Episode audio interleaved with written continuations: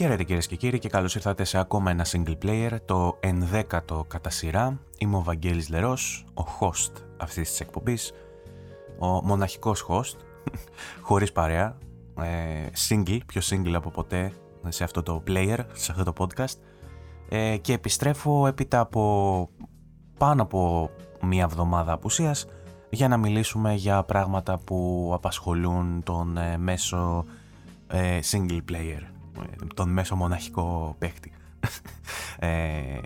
και εντάξει, είπαμε, υπάρχει το single player, υπάρχει και το multiplayer, να μην ξεχνιόμαστε. Το multiplayer είναι το, η live έκδοση του podcast που γίνεται στο YouTube αποκλειστικά και θα έρθω, θα επανέλθω μάλλον και με τέτοιο είμαι και σε μια μικρή αναταραχή γιατί γίνονται εδώ κάτι μετακομίσεις με τη φιλόλογο και τα λοιπά οπότε δεν έχω και διαθέσιμο χώρο, είμαι λίγο όπα γενικά αλλά θα επανέλθω και με live δεν θα μπορούσα όμως να μην κάνω και single player, να μην κάνω το podcast το μοναχικό το voice only χωρίς κάμερες και τα λοιπά ε, για να μοιραστώ γνώμες από τα πιο πρόσφατα πράγματα που γίνονται που έγιναν με σημαντικότερο αυτό που βίωσα παίζοντας Spider-Man 2. Το sequel στο εκπληκτικό αυτό παιχνίδι της Insomniac, στην επιτομή του super hero gaming ας πούμε, δεν υπάρχει κάτι από την στιγμή που η, η Warner Bros. μας έχει παρατήσει με κάτι Gotham Knight και με κάτι αντίστοιχα άλλα παιχνίδια των οποίων ε, έχω αρχίσει και ξεχνάω και τα ονόματά τους. Ε, εν πάση περιπτώσει δεν έχουμε Arkham Knight, δεν έχουμε ε, Batman ε, σειρά με το City, το Origin, το Asylum, όλα αυτά τα επικά παιχνίδια που ξεκίνησαν αυτό το genre για να έρθει να το εξελίξει αργότερα το Spider-Man ε, και λείπει η γάτα και χορεύουν τα ποντίκια θα έλεγε κάποιος πιο πιστός ε, στον ε, νυχτερίδα και όχι στον αραχνάκια εγώ προσωπικά είμαι βέβαια από παιδάκι πολύ ε, αραχνάκιας ήταν πάντα ο αγαπημένος μου ήρωας ο Spider-Man όμως επί εποχές Batman και Arkham παιχνιδιών είχα αλλαξοπιστήσει λίγο. Uh, είχα αρχίσει να γίνομαι πιο μπατμανάκιας, να το ζω λίγο πιο έντονα γιατί ήταν εκπληκτικά τα παιχνίδια και με έβαζαν στο πετσί αυτού του ρόλου, με έκαναν να αγαπήσω τον Batman. Δυστυχώς αυτός ο Batman λείπει, στη θέση του έχει έρθει το Spider-Man, είναι το σημαντικότερο παιχνίδι με σούπερ ήρωα. Είχαμε sequel για το Spider-Man της Insomniac, το έπαιξα, το παρέλαβα σε retail παρακαλώ μορφή ε, την Παρασκευή ευτυχώς ε, το, το είχα μετά από μια πολύ μίνι μικρή βαγγελιάδα και ξέρουν αυτοί που, αυτοί που ξέρουν ξέρουν τι εννοώ βαγγελιάδα κατάφερα και το είχα day one, το είχα την Παρασκευή, μου ήρθε με courier και μέσα στο Σαββατοκύριακο το τελείωσα μέσα σε μόλις δύο μέρες και η εμπειρία μου γενικότερα ε, συνοψίζεται μέσα ε, στην ολοκλήρωση του βασικού campaign, όλων των βασικών αποστολών και των περισσότερων εκ των ε, side missions. Δεν έχω κάνει ακόμα platinum, έχω παίξει περίπου 16-17 ώρες, 18 ε, με, μια, με ένα ήπιο καθάρισμα των περιοχών δηλαδή σίγουρα χρειάζομαι 5-6 ώρες ακόμα για να κάνω platinum τουλάχιστον ε, αλλά έχω τελειώσει την βασική ιστορία έχω παίξει λίγο από όλες τις ε, από όλα τα arcs των δευτερε, δευτερευόντων ε, αποστολών οπότε έχω άποψη για όλα έχω δει τις τεχνικές αναλύσεις έχω δει τα πάντα. Είμαι έτοιμος νομίζω να μιλήσω για το Spider-Man ε, το οποίο ο Spider-Man ε, μονοπόλησε το ενδιαφέρον μου τις προηγούμενες δύο μέρες. Ε, είχα καιρό να σαπίσω έτσι με παιχνίδι, να κάτσω και να παίξω τόσες ώρες. Ε, το, το ένα το session το Σάββατο νομίζω ήταν 10 ώρες, 11, ε, θυμήθηκα τα νιάτα μου δηλαδή τόσες ώρες που έπαιξα. Ε, δηλαδή μέσα σε αυτές τις δύο μέρες το μεγαλύτερο, το 60-70% ε, του παιχνιδιού το έκανα μέσα σε μία μέρα. Ε, σάπισα λοιπόν, ε, με τα ρέστα που έμειναν από χρόνο ε, από την Κυριακή το βράδυ που το τελείωσα και με, με τη Δευτέρα να ασχολούμαι και με το Super Mario Wonder για το οποίο έχω να πω λίγα πράγματα γιατί δεν το έχω τελειώσει αλλά έχω να πω να μοιραστώ κάποια σκέψη και για εκείνο.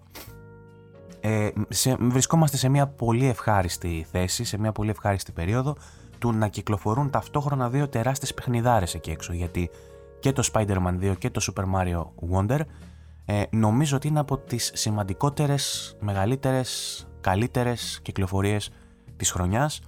Ε, με τις ενστάσεις μου για το ε, αν θα έπρεπε να θεωρούνται GOTY contenders, αν θα μπορούσαν να είναι ένα Game of the Year με αντικειμενικά κριτήρια πάντα μιλώντας και όχι με υποκειμενικά, γιατί για τον καθένα που θα επιλέξει στο τέλος της χρονιάς ποιο ήταν το αγαπημένο του παιχνίδι για την χρονιά που πέρασε, ε, και τα δύο θα έχουν πολύ σημαντικές αξιώσεις και δεν θα με ξενήσει καθόλου αν δω ανθρώπους να λένε ότι το Spider-Man 2 ήταν το αγαπημένο μου παιχνίδι για φέτος ή το Super Mario Wonder ήταν το αγαπημένο μου παιχνίδι για φέτος. Εγώ έχω παράπονα και από τα δύο, η αλήθεια είναι. Ε, ξεκίνησα να κρατάω κάποιες σημειώσεις οι οποίες ήταν πολύ πικρόχολες και για τα δύο. Ε, με έπαιξε λίγο roller coaster η φάση. Ε, και νομίζω θα ξεκινήσω έτσι. Έχουμε και κάποια λίγα νεάκια από τα οποία θα τα αφήσω αν έχω χρόνο να τα πιάσω στο τέλος σε σχέση με το τι γίνεται στην υπόλοιπη βιομηχανία του gaming πάντα. Ε, Κυρίως ήθελα να ανοίξω να μιλήσω για αυτά τα δύο παιχνίδια, οπότε θα ξεκινήσω με αυτά. Ίσως σε κάποια σημεία να συνδέονται και μεταξύ τους σε αυτό το συναισθηματικό roller coaster που είχα παίζοντας μία το ένα και μία το άλλο. Θα δω αν θα το χρησιμοποιήσω ως ε, όχημα για να μιλήσω πηγαίνοντας από το ένα στο άλλο. Αν μας μείνει χρόνος, θα μιλήσω και για, και για άλλα πράγματα.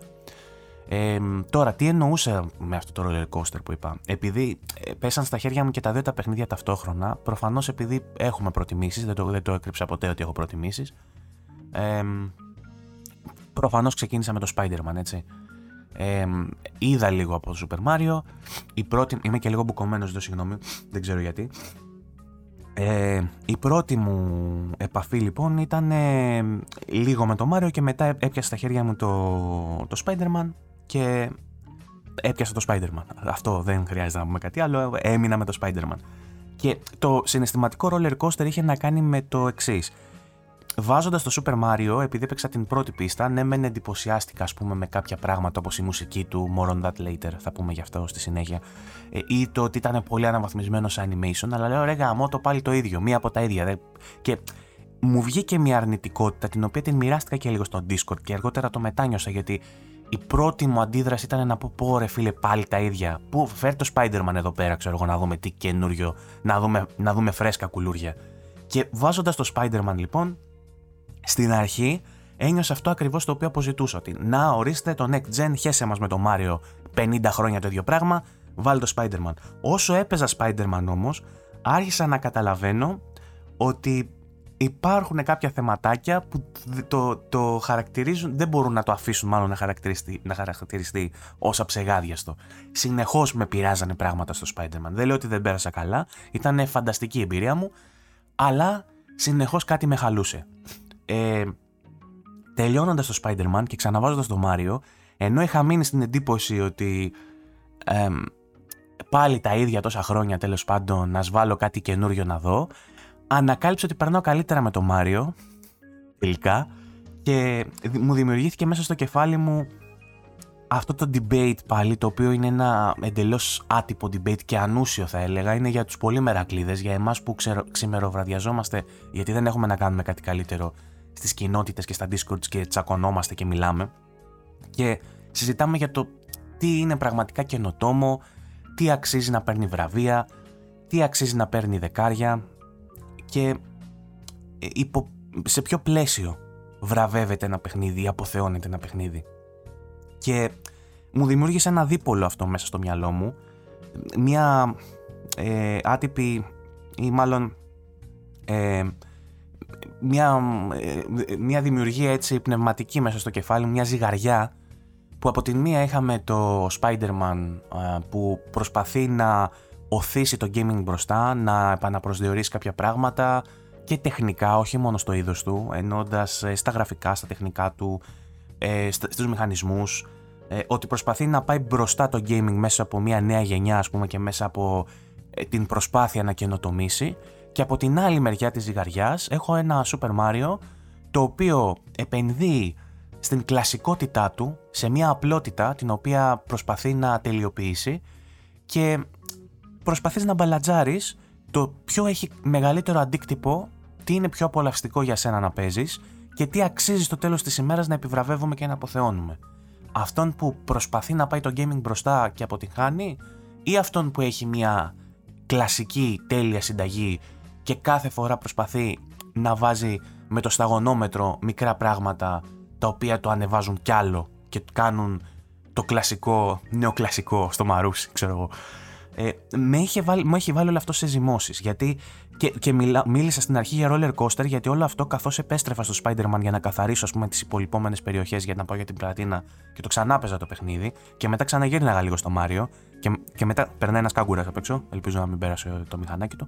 Λοιπόν, είναι, μιλάω για roller coaster και περνάνε παπιά. Συναισθηματικό παπί είναι αυτό, δεν είναι συναισθηματικό roller coaster με, με τους κάγκουρες να περνάνε απ' έξω. Τέλος πάντων, αυτά έχει το να μένει στο εγάλιο.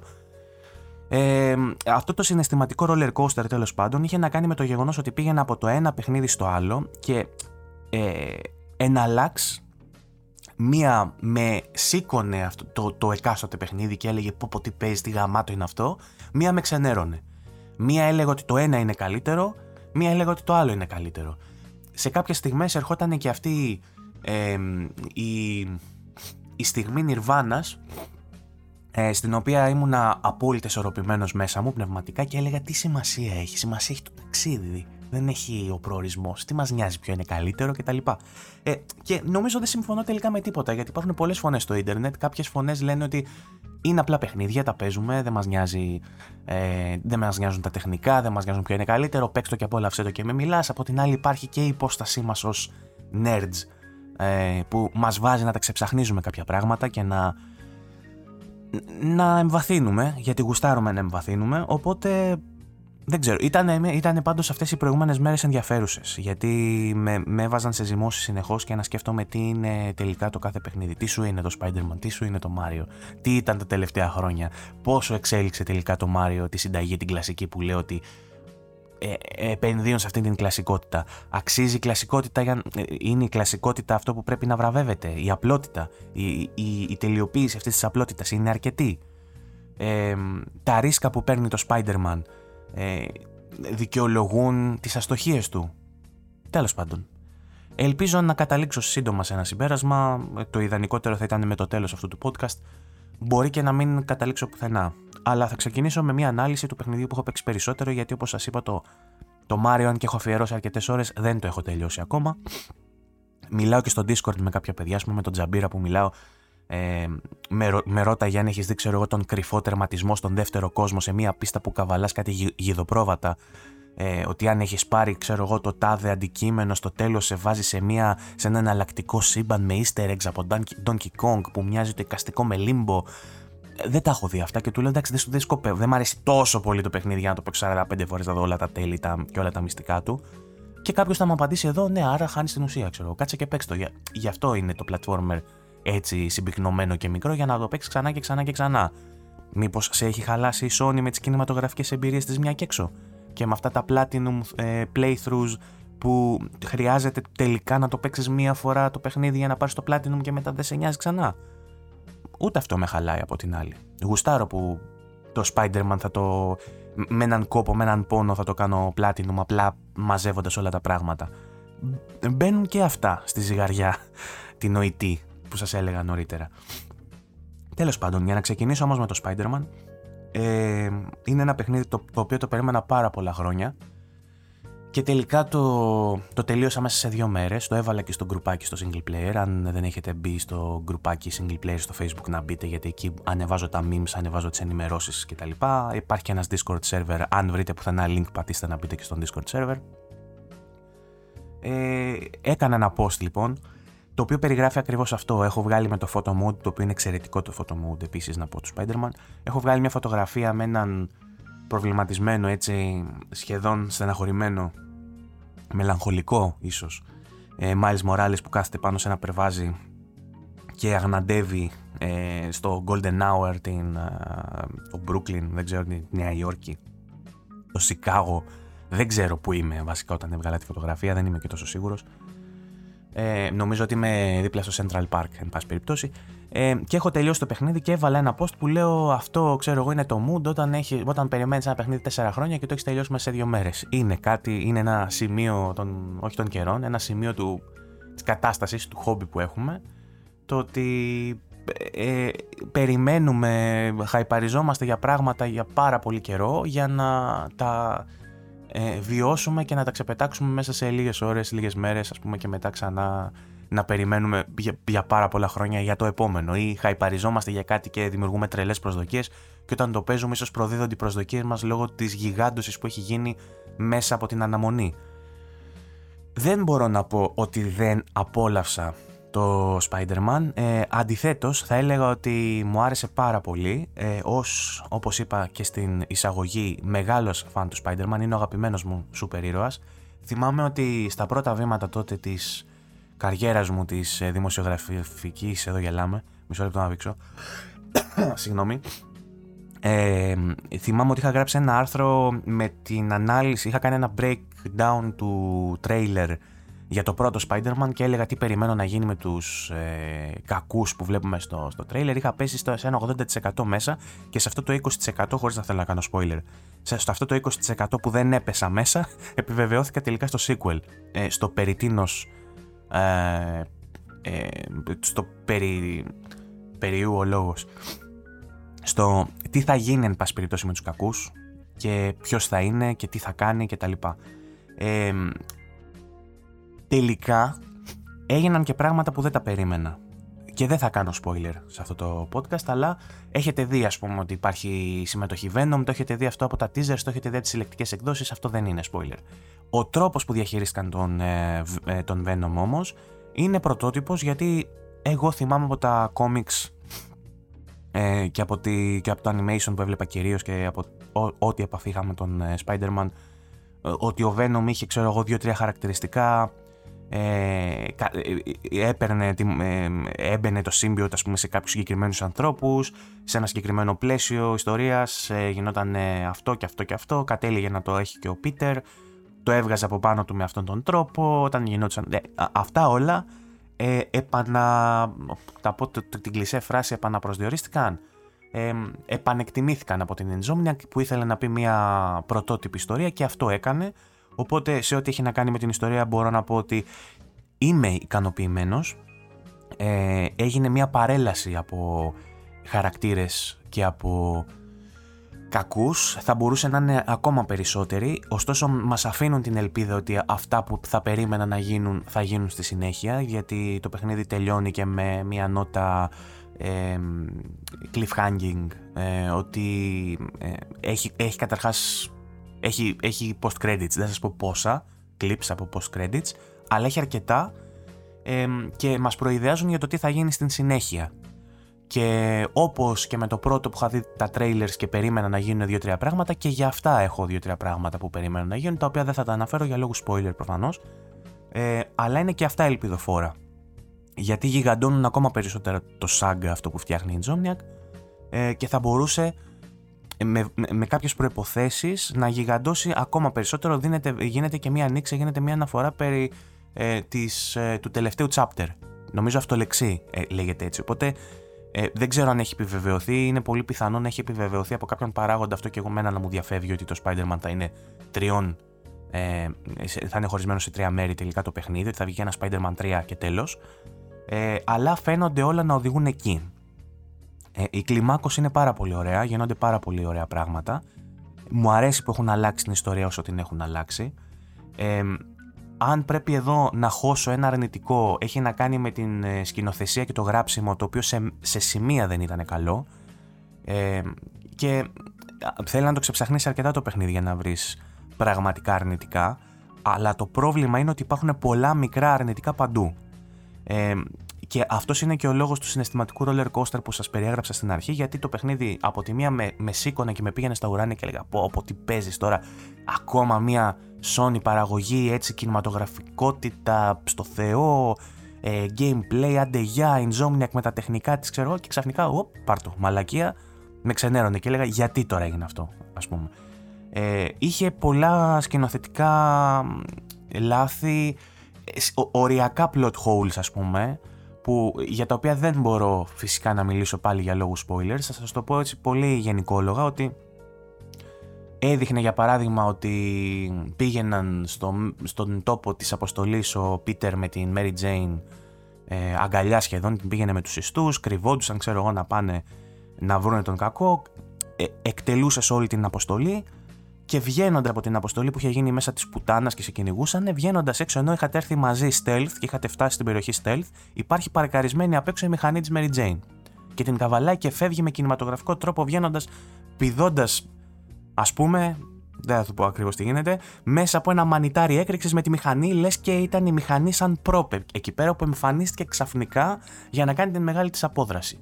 Ενώ εγώ το έχω δει στο παιχνίδι, ρε παιδί μου, ότι εκεί πέρα πήγανε ε, πήγε με άλλον και με τρόπο συγκεκριμένο, δεν πήγε με τη μηχανή της εκεί πέρα, οπότε είναι μία τρύπα. Ε, αντίστοιχα άλλα τέτοια ε, είναι σημεία τα οποία κάνουν εσχρό exposition του τύπου ότι δεν έχουν καταφέρει να, να επικοινωνήσουν στον παίχτη μεταξύ των κανονικών διαλόγων προσπαθούν να το κάνουν μέσα σε μία μάχη που, ουρλιάζουν, που ουρλιάζουν και αυτό είναι ένα γενικό πρόβλημα με τα Spider-Man και στα προηγούμενα Spider-Man είναι κάτι με το οποίο διαφωνώ και είναι κάτι που το έχουν ξεπατικώσει από παιχνίδια της Naughty Dog και δεν σταματούν σε αυτό. Ξεπατικώνουν και άλλα πράγματα από τα παιχνίδια της Naughty Dog. Και αυτό είναι αρνητικό, θα εξηγήσω αμέσως τι εννοώ. Ε, έχει μια τάση το Spider-Man να κάνει exposition κατά τη ε, διάρκεια της μάχης ή κατά τη διάρκεια του traversal. Αυτό το εκθιάσαμε, το εξήραμε στο πρώτο Last of Us. Θυμά, θυμάμαι σε πολλές αναλύσεις που μιλούσαμε για το πόσο επικό είναι το Last of Us, που λέγαμε τι ωραίο που είναι, που αντί να μας βάζουν στα cutscenes να μας πούν την ιστορία τους, η Έλλη κάνει μικρά remarks από εδώ και από εκεί, καθώς κοιτάζει πράγματα, γυρνάει στον Τζόιλ και του λέει μια ατάκα. Ο Τζόιλ της εξιστορία, ας πούμε, της λέει μια ιστορία, καθώς περπατάνε αργά μέσα στα, στα συντρίμια. Σε έχει κλειδώσει το παιχνίδι από το να τρέχεις, ας πούμε, και καθώς προχωράνε σου λέει ιστορίες. Και είπαμε ότι αυτό είναι μια υβριδική μορφή εξιστόρησης, υβριδική εντός εισαγωγικών. Εξιστόρηση είναι απλά είναι μια νέα μορφή για τα δεδομένα του τότε gaming, που, η οποία είπαμε ότι είναι ευπρόσδεκτη τότε στο Last of Us. Το Spider-Man προσπάθησε να κάνει το ίδιο πράγμα, που το κάνουν πολλά παιχνίδια το να μιλάνε ενώ προχωράζει, παιδί μου, αλλά το Spider-Man το κάνει σε υπερθετικό βαθμό και σε βομβαρδίζει με πληροφορίες τις οποίες δεν ακούς. Ακόμα και για μένα που τα αγγλικά είναι μια γλώσσα η οποία μιλάω αρκετά καλά, σχετικά καλά και καταλαβαίνω τα πάντα, μπορώ να πω ότι ζαλίστηκα σε πολλά μέρη και ε, με ενόχλησε γιατί σημαντικά κομμάτια της ιστορίας ξεδιπλώθηκαν στα αυτιά μου και όχι στα μάτια μου καθώς εγώ έκανα swinging μέσα στη, ε, στη Νέα Υόρκη και στο Σικάγο και τα λοιπά. Ε, είσαι στον αέρα, ε, αποφεύγεις ρουκέτες, ακούς εκρήξεις γύρω σου, ε, έχεις το νου σου στο να κάνεις τέλεια glide, ας πούμε, να χρησιμοποιήσεις τους νέους μηχανισμούς, να χτυπήσεις εχθρούς κτλ. Και, και ταυτόχρονα ε, μέσα στην φασαρία ακούς το τι έγινε πραγματικά, ποια είναι η εξέλιξη της ιστορίας που έχει συνδράμει σε αυτή μόλις, ακούς το τι γίνεται μέσα από τηλεφωνικές κλήσεις. Και ένα πορτρέτο στο κάτω δεξί μέρος της οθόνης σου που λέει ότι τώρα μιλάς με τη Mary Jane και σου λέει ότι τελικά όλο αυτό που έκανες ας πούμε στην προηγούμενη αποστολή που παίζεις δύο ώρες ας πούμε για να καταλήξεις να πάρεις αυτό το αντικείμενο και να το πας εκεί, τι έγινε που το πήγα, το έδωσα στη Mary Jane. Έγινε αυτό που ήθελα, ναι, θα μου το δείξεις σε cutscene. Όχι, θα σε πάρει η Mary Jane και θα σου πει ότι το κάναμε. Δεν μου αρέσει αυτό λοιπόν, ότι γίνεται μεγάλο μέρος της εξιστόρηση μέσα από τηλεφωνικές κλήσεις, ε, οι οποίες μάλιστα δεν είναι και σε σημείο να. Θα, θα εκτιμούσα για παράδειγμα να μου δείχνει μια, μια, ένα chill moment που έχει ηρεμήσει ο πρωταγωνιστής, έχει αγοράσει donuts και καφέ όπως έχουμε δει στα προηγούμενα, ας πούμε, έχει ανέβει πάνω σε έναν πύργο, τσιλάρει πίνοντας τον καφέ του και κάνει μια κλήση. OK, okay, δεν θες να μου κάνεις cutscene, δεν μη μου κάνεις cutscene, αλλά βάλτον μου τον κάπου απομονωμένο τον χαρακτήρα να γίνει το exposition όπως πρέπει με σωστές γραμμές, σωστά lines, σωστό, σωστό κείμενο, ωραία παιγμένο, όχι λαχανιασμένο και με φωνές και εκτός τόπου και χρόνου, το, το, καμία σχέση μεταξύ της βαρύτητας του τι γίνεται και της στιγμής στην οποία είμαστε. Δηλαδή, δεν γίνεται, λέω τυχαία τώρα, χωρίς να έγινε αυτό, να σε πάρει κάποιος να σε ενημερώσει για έναν θάνατο, ενώ εσύ πολεμάς με μπομπάκια. Ε, είναι, είναι λίγο anticlimactic αυτό και δεν κολλάει στην ταυτότητα του κινηματογραφικού παιχνιδιού αφαιρεί από την κινηματογραφικότητα ενός παιχνιδιού οι μεγάλες στιγμές του να γίνονται μέσω τηλεφωνικών κλήσεων. Αρνητικό, λοιπόν. Ε, τώρα, επειδή μίλησα γενικότερα για μια προσπάθεια εισαγωγής αυτής της κινηματογραφικότητας, μιμούμενη τα παιχνίδια του The Last of Us, ε, έχει και κάποιες ακόμα σκηνές, οι οποίες είναι. Κάποιοι θα μπορούσαν να τις χαρακτηρίσουν cheap thrills, άλλοι θα μπορούσαν να τις πούνε ε, φθηνέ, ε, φθηνές απομιμήσεις ε, δυνατών στιγμών από άλλα παιχνίδια. Κάποιοι άλλοι θα έλεγαν ότι ήταν ε, όντως μια τεχνική η οποία έχει δοκιμαστεί σε άλλα παιχνίδια αλλά δεν αφαιρεί από την δυναμική της Και αυτό που λέω έχει να κάνει με κάποιες σκηνές εμβόλυμες, κάποια fillers, τα οποία έχουν να κάνουν με το δέσιμο των χαρακτήρων μεταξύ τους. Θέλει ας πούμε για παράδειγμα να, σου, να σε πείσει ότι ο Χάρη με τον Πίτερ, ο, Χάρη Όσμπορν, ε, Osborn, ναι, ε, ότι θέλει τέλος πάντων ε, ε, να έχουν αυτοί οι δύο μεταξύ τους μια καλή σχέση με τη Mary Jane και αντί να τους βάλει να κάνουν έναν διάλογο ας πούμε ή να σε βάλει να παίξει μια αποστολή σου βάζει μια σαν αποστολή, όχι αποστολή, η οποία είναι on rails και σε βάζει να πας μια βόλτα στο πάρκο. Σε βάζει να πας μια ποδηλατάδα, ας πούμε. Ε, και σε αυτή την ποδηλατάδα ε, χρησιμοποιείς άχαρα mechanics, σου, σου, σου ε, συστήνει ε, νέα mechanics τα οποία έχουν να κάνουν με την οδήγηση ενός ποδηλάτου για παράδειγμα και σου λέει οδήγα τώρα το ποδήλατο, πάτα το χ σαν βλαμμένος, λες και είσαι το 2000 ξέρω εγώ και παίζεις παιχνίδι στο PlayStation 2, ταπ ταπ ταπ ταπ ταπ το, το χ για να κάνει ποδήλατο λες και είσαι ο CJ στο San Andreas. Με έναν απέσιο χειρισμό στο πως τρίβει το ποδήλατο by the way. Ε, για να σου πει δύο λόγια από καρδιά ο Χάρη και να νιώσεις εσύ ότι είστε φίλοι τελικά και αυτά που θα γίνουν στη συνέχεια με τον Χάρη ε, έχουν ένα βάθος μεγαλύτερο. Είχε αρκετά τέτοια fillers, όπως είχε fillers και με άλλους χαρακτήρες. Θα σας πω για τη Mary Jane που γνωρίζετε ότι στα προηγούμενα παιχνίδια έπαιζες σαν Mary Jane και σε αυτό παίζει σαν Mary Jane αλλά τα κομμάτια αυτά για μένα είναι το, τα λιγότερα ζημιογόνα, τα λιγότερα επιζήμια, τα λιγότερα επιζήμια μάλλον. Ε, γιατί τα κράξαμε πάρα πολύ στο πρώτο Spider-Man ως τα χειρότερα μέρη του παιχνιδιού. Εγώ δεν συμφωνώ ότι το, στο, στο Spider-Man 2 τα κομμάτια με τη Mary Jane είναι τα χειρότερα. Αντιθέτως, οι μηχανισμοί που τη έχουν δώσει, αν και γελίοι σαν context, δηλαδή θα τα δείτε μόνοι σας, το τι όπλο τη έχουν δώσει, ας πούμε, και το πώς ε, εξολοθρεύει τους εχθρούς λες και είναι ο Spider-Man, με μεγαλύτερη ευκολία από τον Spider-Man, ενώ έχει απλά ένα μπλιμπλίκι μαζί της για όπλο. Ε, πα, παρόλο ότι σαν, σαν context είναι γελίο, είναι αστείο, ε, η δομή των αποστολών με τη Mary Jane είναι καλύτερη, είναι σε καλύτερη μοίρα από το πρώτο και τολμώ να πω ότι σχεδόν μου άρεσαν οι πίστες με τη Mary Jane. Δεν μου άρεσαν καθόλου όμως τα fillers. Γιατί ένιωσα ότι προσπαθούν να κάνουν ελάστοβα στο Spider-Man. Είχε σκηνές δε που ήταν ολόιδιο. Ε, είχες σκηνές, ας πούμε, που πρέπει να, να κάνεις αργό περπάτημα, ας πούμε, μέσα σε κατεστραμμένα τοπία, σκοτεινά, να χωθείς μέσα από, από στενά περάσματα, να σου γίνει ένα jump scare, να, είχε τέτοια πράγματα τα οποία ήταν λες και λέ, τι κάνουμε καλά κινηματογραφικά παιχνίδια. Ποιο είναι το καλύτερό μας κινηματογραφικό παιχνίδι, το Last of Us. Τι sequences είχε το Last of Us, είχε ένα, δύο, τρία πράγματα. Ωραία, κάντε τα. Κάντε το σε εμάς. Δεν μου άρεσε. Οπότε δεν μου άρεσε σκηνοθετικά σίγουρα γιατί είχε 4-5 σημεία τα οποία εκτός τόπου και χρόνου, το πώς το, πώς το είχαν στήσει, ε, με, τι, ε, με, με ποιον τρόπο πήγαμε στο set piece και πώς φύγαμε η εξέλιξή του, το που κατέληξε σκηνοθετικά για μένα ήταν, είχε, είχε τρύπες, δεν ήταν, δεν ήταν ωραίο. Ε, το γράψιμο σε κάποια σημεία ήταν, σε κάποια σημεία ήταν cheesy, σε άλλα ήταν πολύ ωραίο, δεν έχω να πω. Οι ερμηνείες δηλαδή σε πολλά σημεία ήταν επικές, η κλιμάκωση στην τελική μάχη, ε, ειδικά κάποιες δευτερεύουσες ε, ε, αποστολές ήταν εξαιρετικές. Μου άρεσαν περισσότερο, μπορώ να πω, οι δευτερεύουσες γιατί έχουν δουλέψει πάρα πολύ το ο φιλικός Spider-Man της γειτονιάς σας, το λεγόμενο ε, και υπάρχουν κάποια, ε, κάποια, κάποια άρξ από αποστολές που αφορούν τον κάθε χαρακτήρα μεμονωμένα, τον Peter ή τον Miles που μπορείς να αλλάζεις μεταξύ τους ε, και ειδικά του Miles μου άρεσε πάρα πολύ το arc του Peter όχι και τόσο, για να είμαι ειλικρινής, αλλά δεν έχει σημασία, ήταν, ήταν και αυτό καλογραμμένο και καλοφτιαγμένο. Ε, με ωραία easter eggs καθώς ψάχνεις την πόλη, με ε, references ε, στα προηγούμενα παιχνίδια ή σε χαρακτήρες που έχεις γνωρίσει στα προηγούμενα παιχνίδια, τους έβλεπες μπροστά σου και έβλεπες πώς έχουν εξελιχθεί ε, αυτά τα χρόνια που έχουν μεσολαβήσει.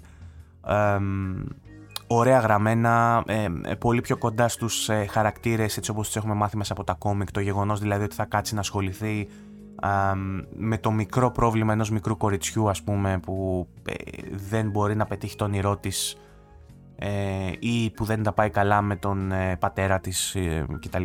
Και, γίνονται κάποιες ε, ε, heartfelt, πώς λέγεται, εγκάρδιες ε, ανταλλαγές απόψεων μεταξύ των χαρακτήρων του NPC και του, και του Spider-Man που περνάει και κάποια διδάγματα πολύ κοντά σε αυτά που προσπαθούσε να περάσει το κόμικ και ο χαρακτήρας στα animations παντού. Ε, ένιωσα σε αυτά τα πράγματα πολύ πιο κοντά με τον Spider-Man από ό,τι ένιωσα στην βασική, στο βασικό κομμάτι των αποστολών, το οποίο εγώ νομίζω ότι προσπάθησε περισσότερο από όσο θα έπρεπε να γίνει blockbuster και να εντυπωσιάσει. Ήταν εντυπωσιακό, τα εφέ, ε, το scale, είχε κάποιες μάχες οι οποίες γινόντουσαν, ξέρω εγώ, σε ένα σκηνικό σχεδόν post-apocalyptic ε, που σηκωνόντουσαν στον αέρα πάνω και τα λοιπά και μου θύμισε το fidelity, όχι με την έννοια των τεχνικών, αλλά με την έννοια της ε, λεπτομέρειας και της ποιότητας αυτού που έβλεπα στην οθόνη μου που ήταν μαγευτική σαν εικόνα αυτό που έβλεπα μου θύμισε το Final Fantasy το 16 που λέγαμε ότι είχε με τα icons στι μάχες που γινόντουσαν τέρατα και σηκωνόντουσαν πάνω στον ουρανό και πετάγαν ακτίνες και particle effects γύρω-γύρω και σκάγανε σαν μετεωρίτες κάτω στη γη και τέτοια. Που λέγαμε πω, αυτό το πράγμα στο Final Fantasy δεν το έχουμε δει πουθενά άλλου τέτοιες μάχες. Είχε τέτοιου βεληνικούς και τέτοιου επίπεδου μάχες. Το Spider-Man και αυτό είναι επικό. Είναι τρομερό. Ε, είναι σημείο ε, κατά τεθέν, ας πούμε, για το gaming ε, από εδώ και πέρα. Είναι milestone που, που πιάσαμε και με, μελλοντικά όταν θα βλέπουμε παιχνίδια ας πούμε να ε, ε, επιχειρούν μεγάλες μάχες θα λέμε ναι αλλά το έκανε όπως το έκανε το Spider-Man. Όπως λέγαμε μέχρι τώρα το έκανε όπως το έκανε το Final Fantasy 16 ε, ήταν ένα δυνατό σημείο λοιπόν ε, η κορύφωση κατά την κλιμάκωση των ε, μεγάλων μαχών αλλά σε ό,τι είχε να κάνει με το exposition, το πώς ε, παίζαν ηθοποιοί και τι λέγανε κυρίως, Δηλαδή δεν έχω πρόβλημα με τις ερμηνείες, ούτε με το τεχνικό κομμάτι του πώς στήθηκε και τα εφέ. Έχω λίγο πρόβλημα με τη σκηνοθεσία και με το γράψιμο, με αυτά που τους βάζανε να λένε. Ε, τώρα, είπα για το... Ε, να, να πιάσω μιας και μιλάω για την αφήγηση, να μιλήσω και, και για ένα ακόμα πρόβλημα που συνδέεται άμεσα και έχει να κάνει με τη μετάφραση, η οποία στο παρελθόν έχω πει ότι μου αρέσει να λέω καλά λόγια γιατί θέλω να στηρίζουμε και στην... χρειάζεται να έχουμε localization και localized περιεχόμενο στα παιχνίδια. Η Sony το κάνει και πρέπει να την, να την επικροτούμε που το επιχειρεί, όμως πρέπει κάποια στιγμή να δούμε και βελτίωση. Είχε σημεία και δεν μιλάω, γιατί δεν μιλάω τόσο για την ε, μετάφραση των ε, cutscenes, Μιλάω κυρίως για, το, για in-game που δίνονται κάποιες εντολές και σου βγάζει στην οθόνη σου, για παράδειγμα, ένα που μου έσπασε, μου έσπασε τα αρχίδια. Και, δηλαδή, αν δεν ήταν πανάκριβη η τηλεόραση, θα ήθελα να του περάσω βραχιόλι το χέρι μου από μέσα, γιατί έχασα τέσσερις φορές, ξέρω εγώ, μέχρι να το βρω. Νόμιζα ότι κολλήσει. Ε, μου είχες ένα σημείο, για παράδειγμα, μου έλεγε πάτα το χ. Πάτα αυτό και το χ, το, το σταυρό, για να κάνεις αυτό και το πάταγα και δεν έκανε τίποτα και εγώ νόμιζα ότι το παιχνίδι έχει κολλήσει. Το πάταγα, το πάταγα, το πάταγα. Η εμπειρία, η τεράστια αυτή που έχω τόσα χρόνια που παίζω, μου λέει μήπως δεν εννοεί απλά να το πατήσω και έχει χαθεί στη μετάφραση. Μήπως χαθήκαμε κάπου στη μετάφραση σαν την ταινία. Και αντί να πατήσω το χ, το κράτησα κρατημένο και έτσι είναι. Και δούλεψε. Οπότε, α, ίσως κάποιος του είδε σε ένα χαρτί γραμμένο hold X του αυτό ξέρω εγώ και το hold το έγραψε πάτα. Αντί για press ας πούμε που θα, που θα έπρεπε να λέει. Δεν ξέρω σε ποιο σημείο χάθηκε η μετάφραση, αλλά εμένα εκείνη την ώρα με επηρεάζεις πάρα πολύ γιατί δεν είναι απλά ότι μου κάνεις λάθος μια μετάφραση, μου έδωσες ε, μια λάθος συμβουλή. Μου είπες πώ παίζεται το παιχνίδι, λάθος. Ε, και αυτό γίνεται πολλές φορές. Σου λέει, ξέρω εγώ, μερικές φορές μπορεί να σου δώσει ε, μια οδηγία για το πώς να εκτελέσεις κάτι και να σου βάζει μια τελείως άκυρη λέξη μέσα που σου παίρνει κάποια δευτερόλεπτα. Δεν είναι game breaking αυτό, δεν σου χαλάει εντελώς την εμπειρία. Δεν είναι ότι θα συνεχίσεις το παιχνίδι με αυτό, αλλά σου βγάζει κάτι φθηνό. Κάτι το ότι είναι προχειροφτιαγμένο. Κάτι που δεν ισχύει, πέφτουν πολλά λεφτά. Απλά η, η μεθοδολογία είναι λάθος. Το έχουμε ξαναεξηγήσει σε προηγούμενα podcast. Ότι οι καημένοι άνθρωποι που κάνουν τη μετάφραση τους δίνουν χαρτιά. Δεν τους δίνουν το παιχνίδι και τους λένε ένα προς ένα ότι αυτό είναι αυτό. Δε το context εδώ πέρα και κάνε μετάφραση με βάση το τι βλέπεις στην οθόνη. Τους δίνουν χαρτιά με λέξεις και πρέπει να μεταφράσουν λέξεις χωρίς να ξέρουν σε τι αναφέρεται αυτό το κείμενο και αυτή η λέξη. Ε, είδα, ξέρω εγώ, αντί να, να θέλει να πει πυροβόλα, ξέρω εγώ, σε fire, ξέρω εγώ, και αντί να λέει αυτό, λέει φωτιά. Πάτα χ για. Είχε το χ και δίπλα λέγει φωτιά. Και εννοούσε πυρ, ξέρω εγώ, ότι fire, ξέρω εγώ. Ε, τέτοιου τύπου. Δεν, δεν ξέρω αν είναι ακριβώς αυτή η λέξη, αλλά βρήκα λάθος τέτοιου τύπου. Βρήκα λάθη στο. Ε, ε, που επειδή τα μεταφράζουν με κελιά ρε παιδί μου και στο πρόγραμμα που δουλεύουν ε, αντιστοιχούν λέξεις σε μεταβλητές και βρήκα format λάθος μορφοποίησης που έχουν πάει και έχουν αφήσει τη μεταβλητή και φαίνεται στην οθόνη και έγραφε ξέρω εγώ πάτα το χ και δίπλα στο χ είχε αγγείλει ε, module τέτοιο, variable τέτοιο, X, ε, command, ε, press alt delete, ξέρω, λέω διάφορα και ό,τι μου έχει στο κεφάλι. Είχε τέλος πάντων κάποιες μεταβλητές οι οποίες αντιστοιχούν στο κουμπί. Το οποίο είναι λάθος στο formatting. Είναι ότι αυτός κάτσε να φτιάξει το UI, έκανε πρόχειρη δουλειά και του ξέφυγε και μπήκε μέσα, μπήκανε variables μέσα στο κείμενο. Ε, είχα πολλά bugs και πολλά glitches. Τώρα εντωμεταξύ το παιχνίδι έτσι όπως το προσεγγίζω φαίνεται ότι είναι ένα μπουρδέλο δεν είναι εντελώς μπουρδέλο, απλά είχε πολλά μικρά, ε, πολλές μικρές αστοχίες που εμένα μου χαλάσανε την εμπειρία υπό την έννοια ότι περίμενα να παίξω το αρτιότερο παιχνίδι της Sony. Είναι Insomniac. Έχουμε, θυμόμαστε τα καλύτερα από την Insomniac, την αποθεώνουμε συνέχεια.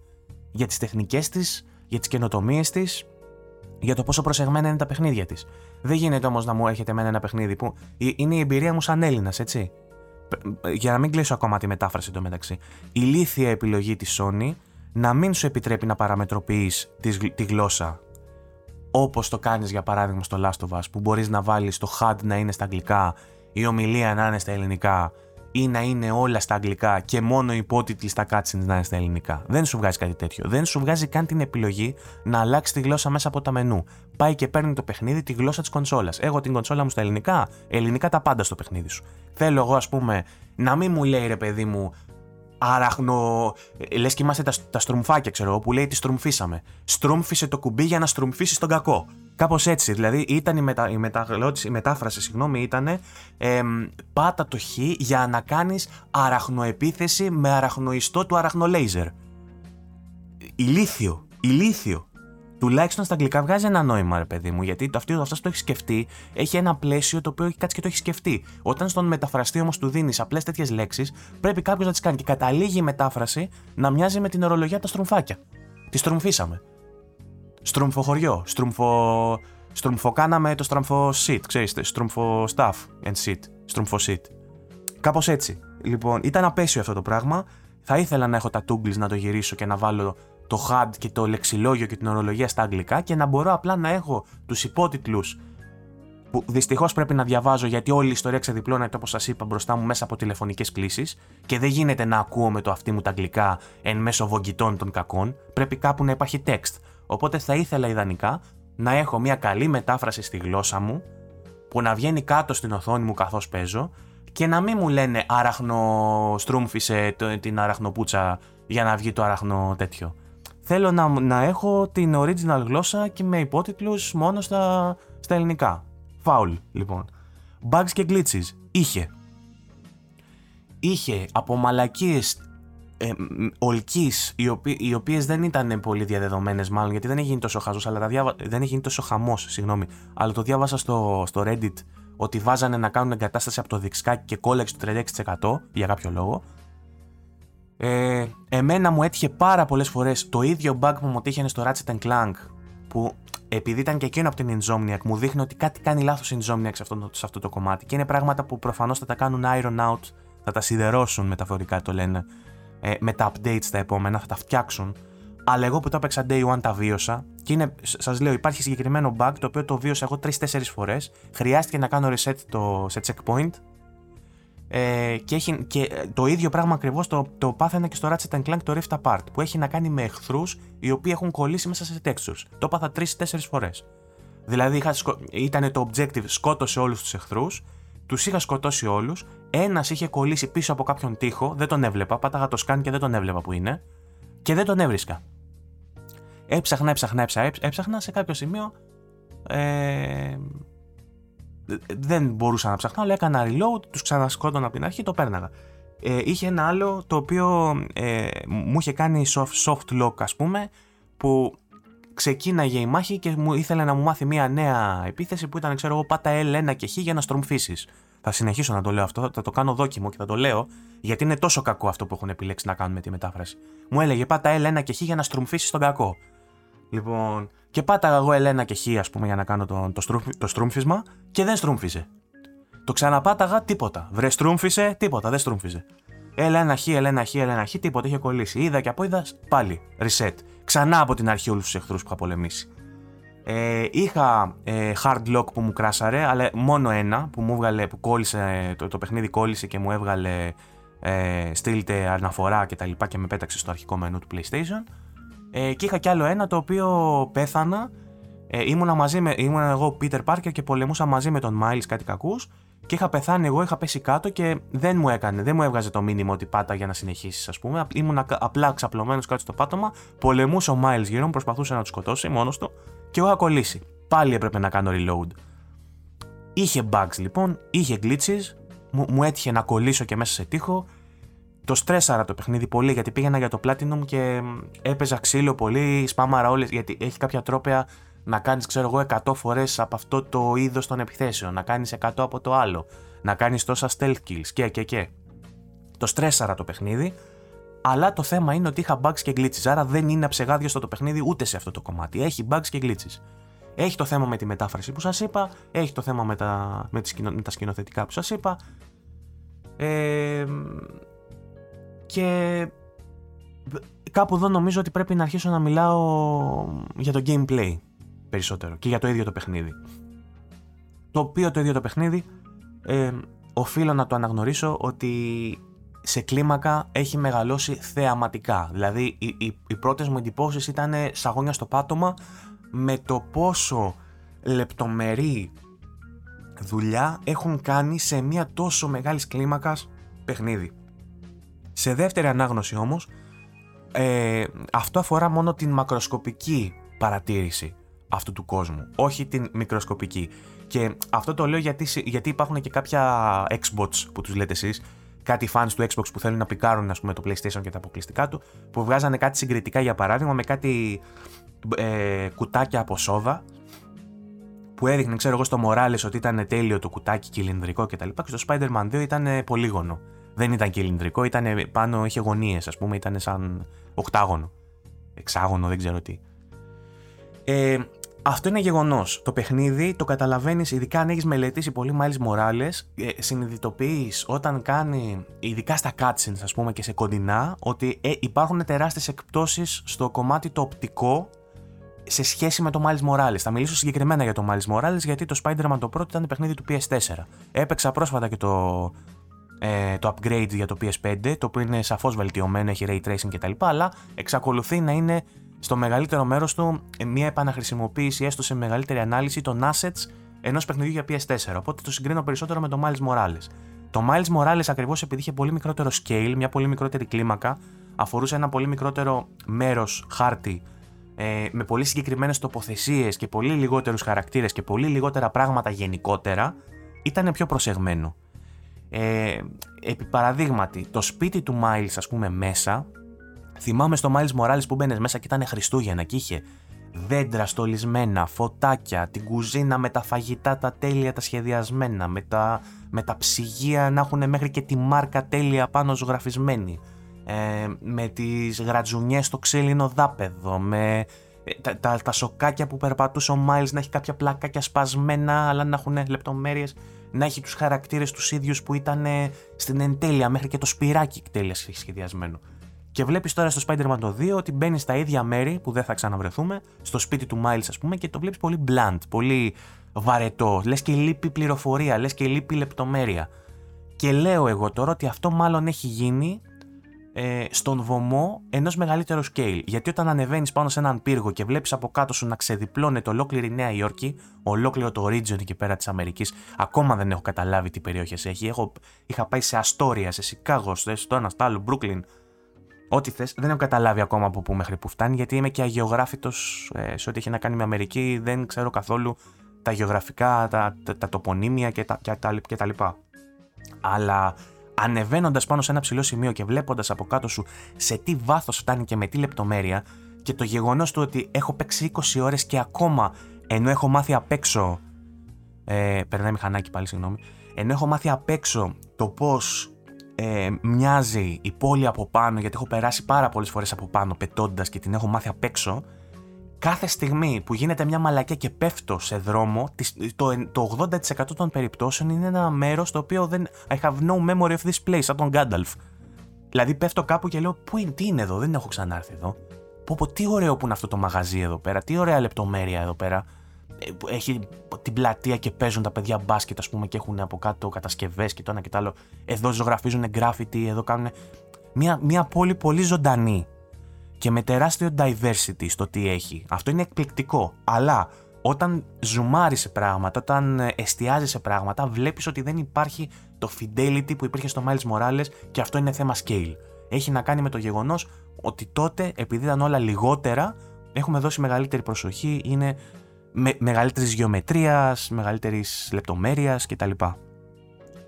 Ε, αυτό επεκτείνεται στα πάντα. Δηλαδή, ένα πράγμα που με κούρασε εμένα πάρα πολύ ε, είχε να κάνει με, το, με τους NPCs, οι οποίοι είναι 3-4 μοντέλα επαναχρησιμοποιημένα και μάλιστα κακής ποιότητας.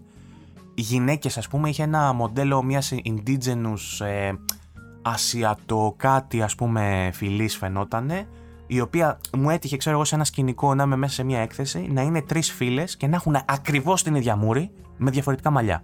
Και τα μαλλιά, όσες έχουν μπουκλες, ας πούμε, να μην είναι τόσο ωραίο το, το μοντέλο και να φαίνεται κάτω από την περούκα, κάτω από το περουκίνι, το καραφλό κεφάλι.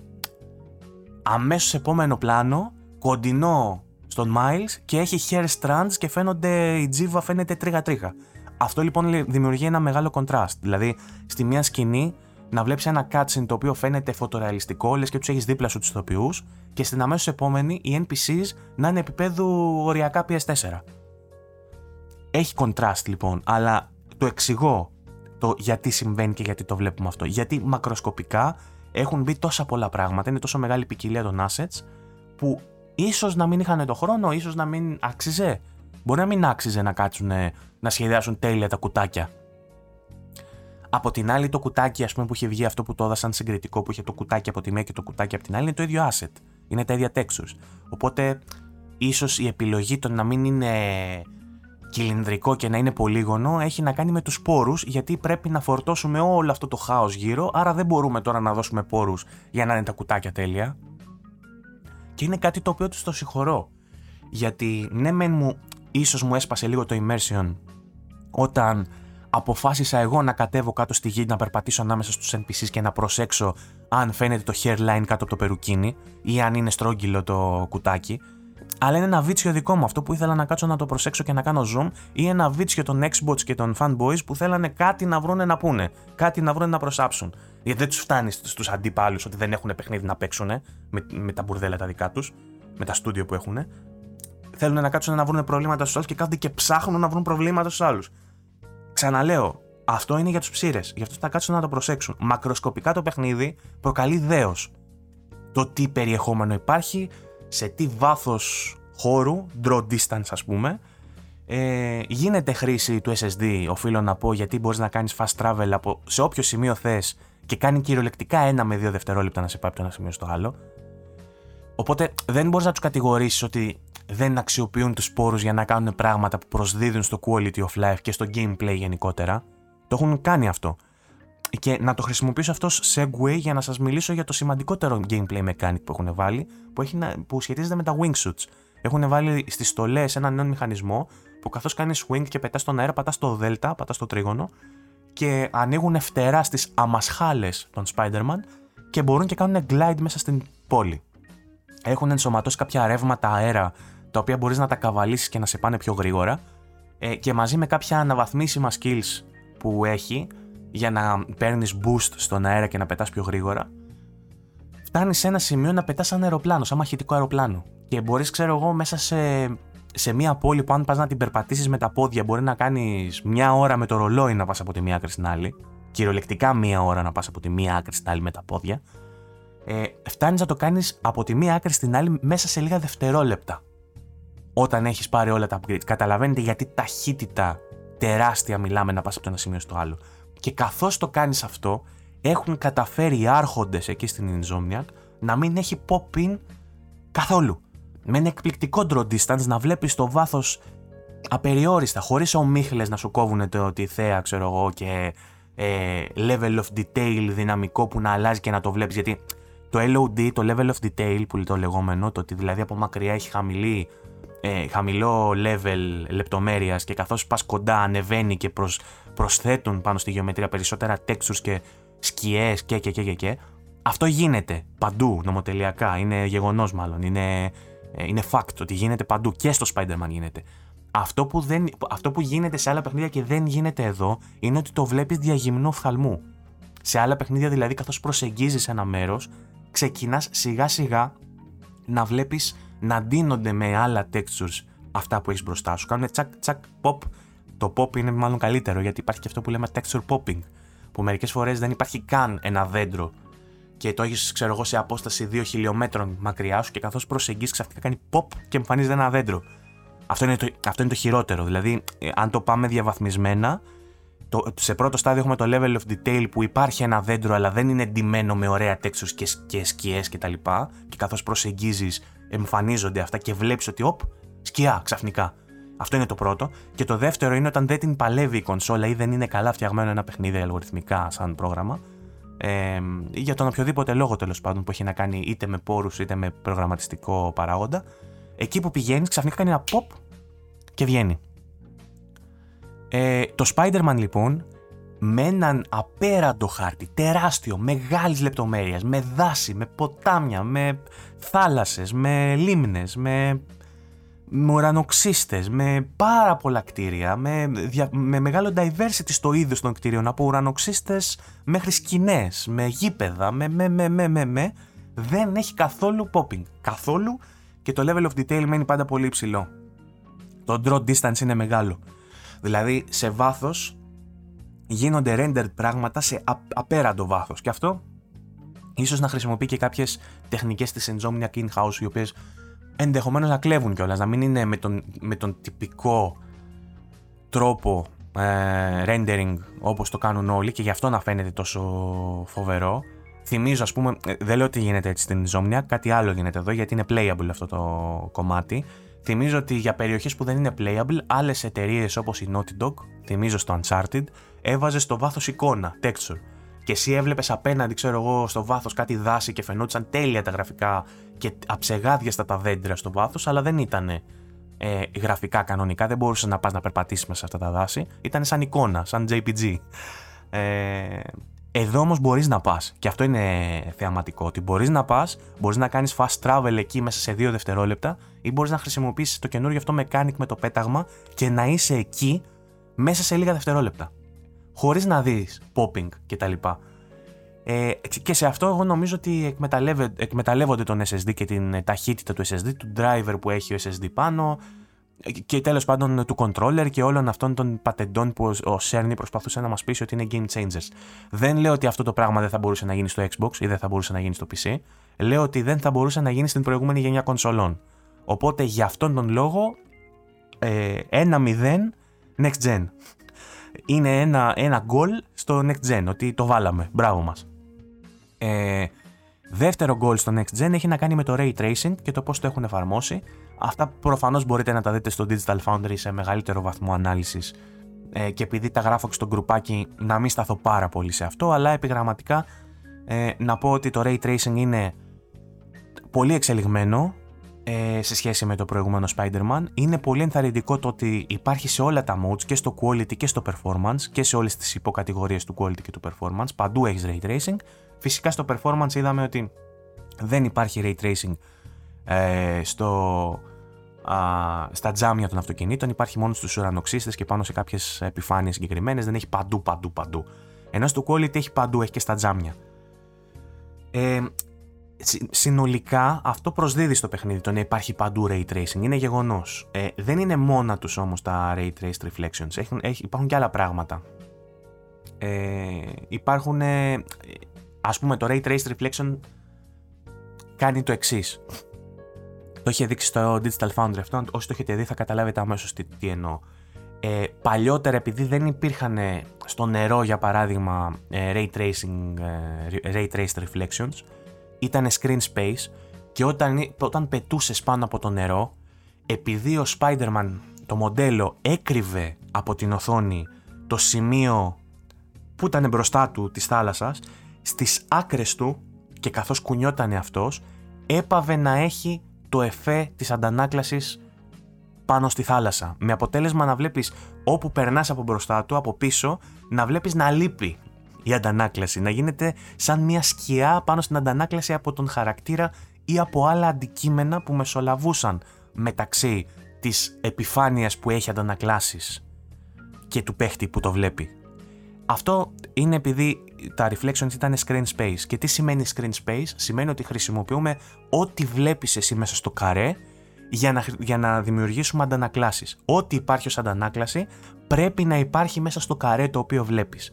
Γι' αυτό δοκιμάζουμε τα ray traced reflections κατεβάζοντας την κάμερα.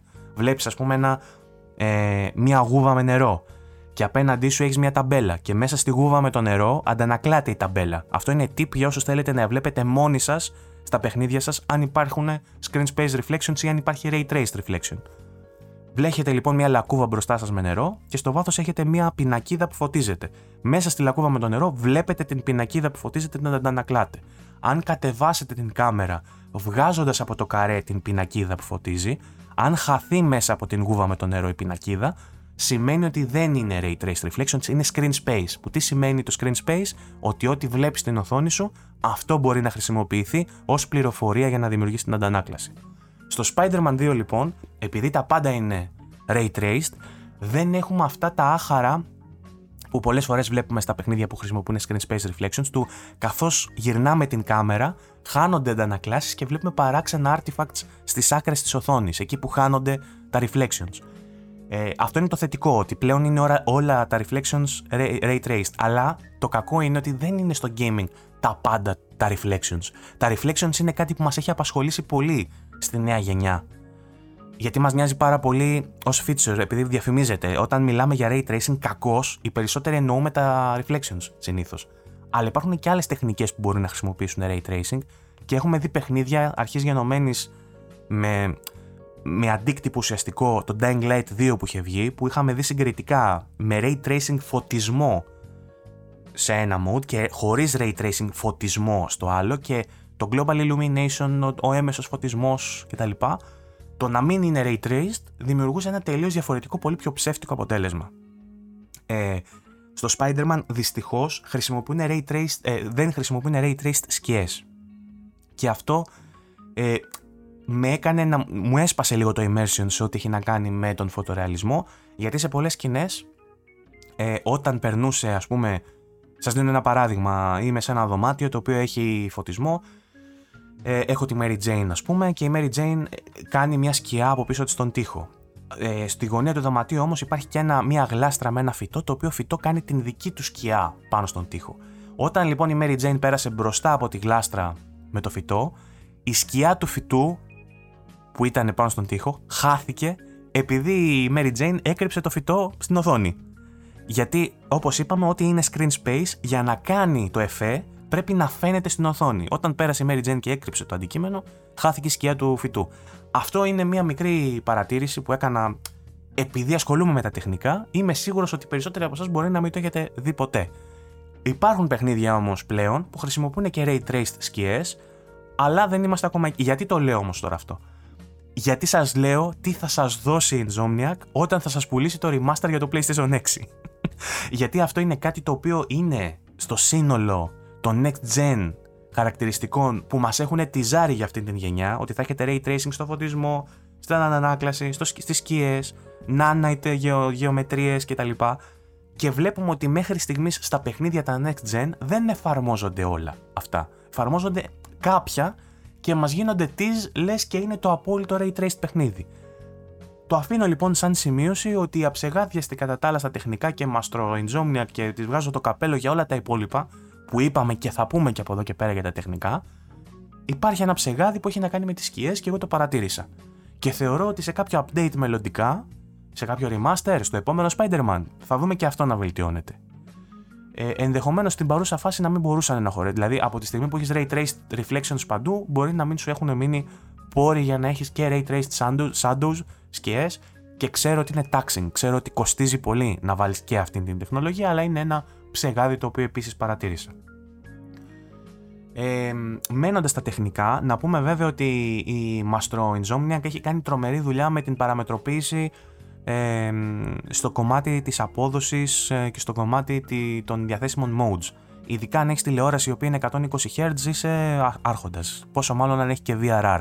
Γιατί ναι είναι ξεχωριστή περίπτωση. Υπάρχουν τηλεοράσεις πιο παλιές οι οποίες είναι 120 Hz χωρίς υποστήριξη για VRR και υποφελούνται και εκείνες Γιατί για λόγους διαίρεσης, το πώς διαιρούνται τα, τα frame rates ας πούμε, στο mode το quality με ενεργοποίηση της παραμέτρου για 120 Hz, γιατί είναι ξεχωριστά. Σου έχει να ενεργοποιήσει ή να απενεργοποιήσει 120 Hz και VRR, ξεχωριστή επιλογή. Αν έχεις λοιπόν τηλεόραση 120 Hz χωρίς VRR, μπορείς να παίξεις το quality στα 40 FPS και αυτό είναι πολύ καλό. Γιατί επιτρέψτε μου να σας πω ότι στα 30 αυτό το παιχνίδι δεν παίζεται. Όποιος το παίζει στα 30, μπράβο του, χαρά στο κουράγιο του, ε, αλλά δεν παίζεται. Ε, είναι πολύ γρήγορο. Ε, αν έχετε συνηθίσει να παίζετε άλλα παιχνίδια στα 60, είναι από τα παιχνίδια που δεν σας το προτείνω να το παίξετε στα 30. Προτιμώ να σας πω παίξτε στο performance με τις εκπτώσεις που θα έχετε, οι οποίες είναι πάρα πολύ λίγες και εδώ πρέπει να βγάλουμε πάλι το καπέλο στην Insomniac. Ε, γιατί μεταξύ του quality και του performance οι διαφορές είναι σχεδόν αμεληταίε.